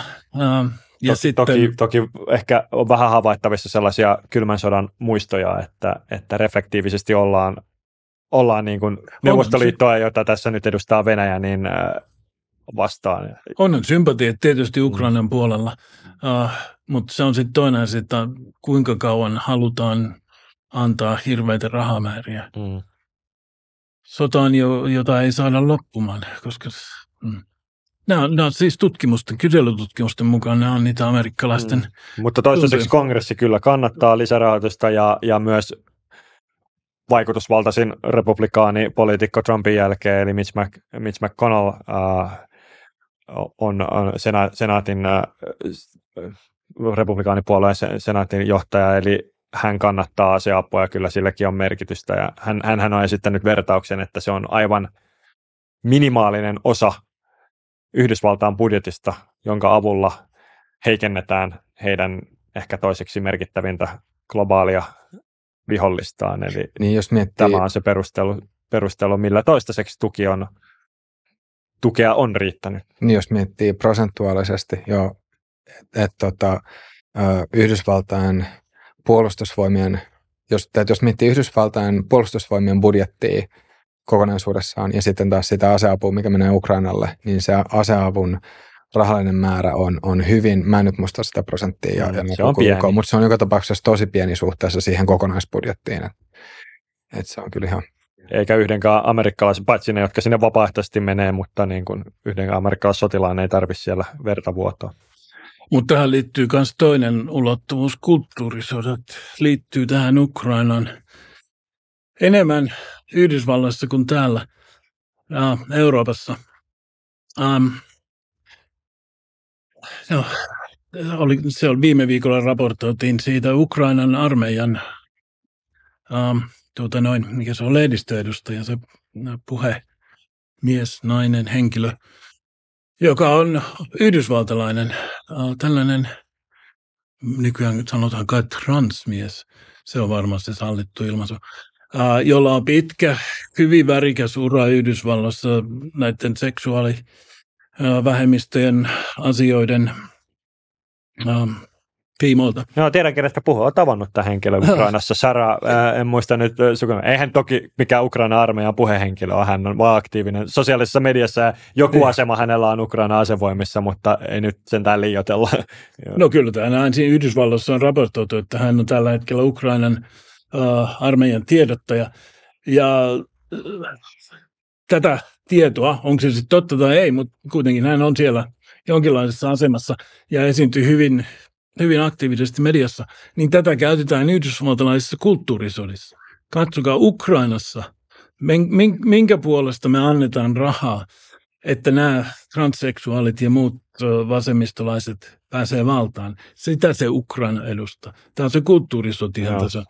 Kertoo, kuinka kieroutunutta ja kuinka omituisista asioita käytetään hyväksi muokkaamaan mielipidettä. Niin, mutta samanaikaisesti Putinhan on jo pitkän aikaa ennen tätä sotaa hyvin tehokkaasti luonut itsestään tätä kuvaa, että hän on se Venäjä, pyhä äiti Venäjä on se valtio, joka puolustaa sitä länsimaista sivilisaatiota, niitä vanhoja perinteisiä arvoja, joita nämä liberaalit länsimaat on tuomassa. Eli tämä amerikkalaisten, oikeistolaisten, konservatiivien, tämä ristiriita heidän sisällään. He on vanhoja antikommunisteja, inhoa kaikkia neuvostoliittolaista, sympatiat Ukrainan puolella, mutta samanaikaisesti suuria varauksia, koska Ukraina on kuitenkin liberaali, vapaamielinen. No en nyt ehkä ihan noita sanoja käyttäisi Ukrainasta ensimmäisenä, mutta... Ei, mutta siis amerikkalaisen konservatiivien mielessä. Niin, kyllä. Ja Putin edustaa tai tarjoilee tällaista globaalia kulttuurisotaa. Eli tämä on oikeastaan aika vaikea tilanne. Niin, eli voi sanoa, että tästä kulttuurisota on levinnyt semmoisille alueille, jotka aikaisemmin on ehkä ollut puhtaammin sitten suurvaltapolitiikkaa tai turvallisuuspolitiikkaa. Kulttuurisota on levinnyt kaikkialla ja sitä käytetään hyvin taitavasti hyväksi. Tämä kuulostaa erinomaiselta esimerkiltä siinä, että siellä on joku yksi transihminen esiintynyt jossain roolissa, niin tätä sitten käytetään perusteena tuen vähentämiselle Ukrainalle, niin kyllä tässä mittakaavat ja kaikki aika iloisesti saatu sekaisin ja tosi valitettavaa, että näin on. Niin kyllä Putin on tainnut pyrkiä profiloitumaan semmoisena tietynlaisena, no ainakin jonkinlaisen perinteisen venäläisyyden säilyttäjänä ja ehkä myös laajemminkin kuin vain venäläisyyden, mutta voi sanoa, että Putin tietyssä mielessä on ollut hyvin vahvasti anti-woke tai tämmöistä wokea vastaan. Nimenomaan, joo. Ja tämä on sitten myös toisaalta johtanut siihen, että sitten länsimaiden sisälläkin, jos on joitain tahoja, jotka on sitten suhtautunut wokeen, miksikä sitä, mä en tiedä silleen, että voisiko wokeille nyt olla mitään parempaa sanaa tai mikä olisi semmoinen kuvaavampi. Jos miettii, että ylipäänsä se on, tietysti mielessä voi ajatella, että se on tuontitavaraa jostain muualta.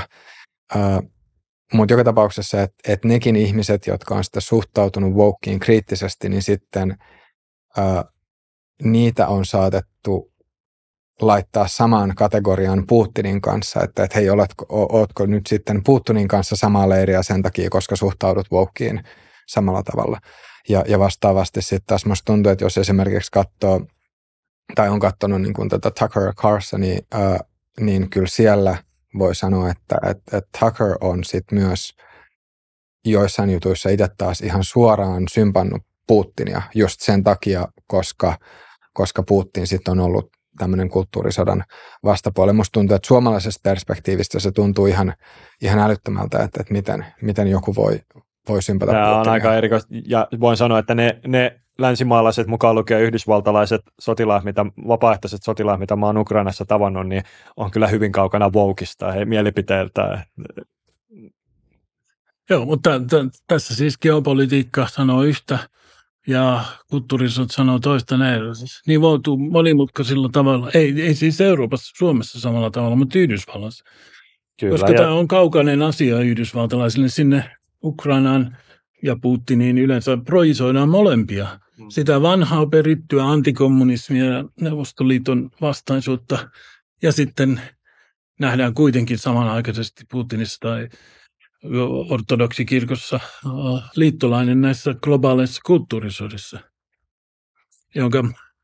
mikä tietysti periytyy ajalle ennen tätä Ukrainan sotaa, mutta se on osalle amerikkalaista oikeistoa tällaisessa paleokonservatiiveille. Se on vaikea tilanne, koska he on Venäjän vastaisia ja kuitenkin globaaleissa kulttuurisodissa Putin vaikuttaisi olemaan heidän puolellaan.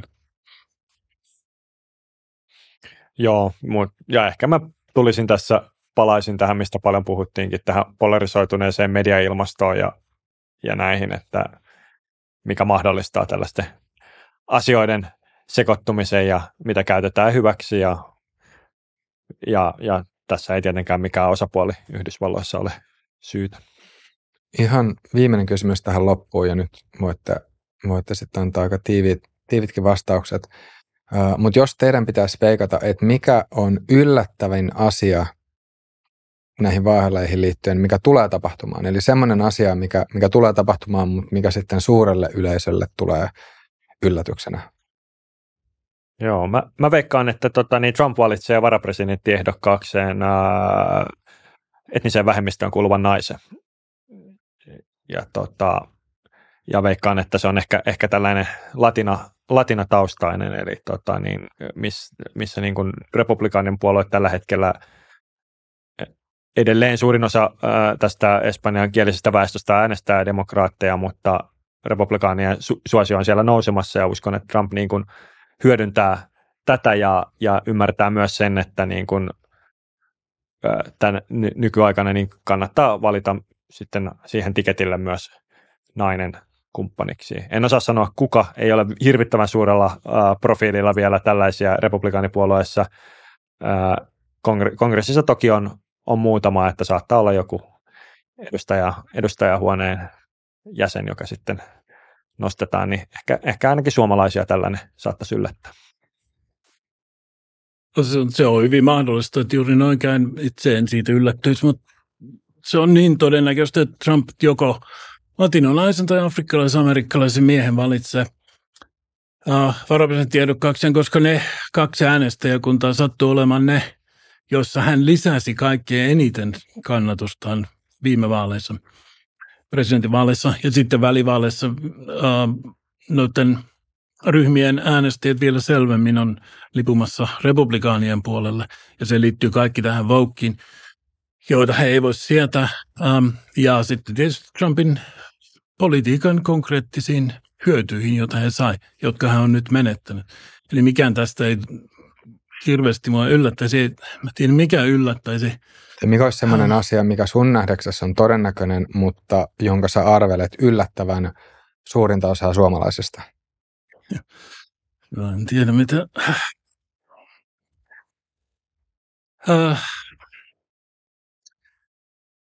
En mä osaa sanoa, mikä voisi yllättää suomalaiset suurinta osaa. Noissa vaaleissa todennäköisesti niistä tulee hyvin likaiset, mutta se ei ole yllättävää varmaan edes suomalaisille. Se olisi yllättävää, jos Biden ja Trump jossain vaiheessa olisi samassa huoneessa. Sitä en odottaisi tapahtuvan.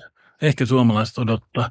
Mä olen kuullut sellaista, että sitten on jännää, kun ne on taas siellä vaaliväittelyssä, mutta en usko, että sellaista tulee tapahtumaan. Biden ei. Kaiken sen jälkeen, mitä hän on Trumpista sanonut ja syytteitä nostettu sieltä täältä, niin miten hän voi mennä sellaisen miehen kanssa samaan huoneeseen, jonka hän on julistanut Yhdysvaltain pahimmaksi viholliseksi ja demokratian tuojaksi, suureksi magakuninkaaksi, joka lumoitsee zombit valtaansa ja niin edelleen. Sellaista en usko, että tulee tapahtumaan. Jos jollain ilmeellä tapahtuisi, niin Trumpilla olisi kyllä Bidenista niin paljon sanottavaa, että sitten jos viime vaaliväittely, se oliko se ainoa? Kyllä niitä oli useampia. Se ensimmäinen oli melkoinen kaos. Niin. Jos se kuulosti pahalta, niin kyllä sitten vielä pahempaa on tulossa, jos ne päätyy ne kaksi miestä samaan huoneeseen. Niin nythän Trump siis jättäytyi tästä republikaanien vaaliväittelystä kokonaan pois ja just meni Tuckerille. Kyllä. Mutta joo, musta tuntuu, että nyt on aika hyvä paketti kasassa. Tässä on melkein 3 tuntia nauhoitettu. Mutta veikkaan, että silti näistäkin vaaleista pitää vielä tehdä lisää jaksoja ja seurattavaa riittää. Tämä on hyvin, hyvin monimutkainen vyyhti. Mut Mikko ja Markku, oikein paljon kiitoksia teille molemmille. Kiitos. Ja kiitos kaikille katsojille ja kuulijoille. Tulkaa Tuben puolelle sekä Spotifyhin laittamaan kommenttia ja me kuullaan ja nähdään taas ensi jaksossa.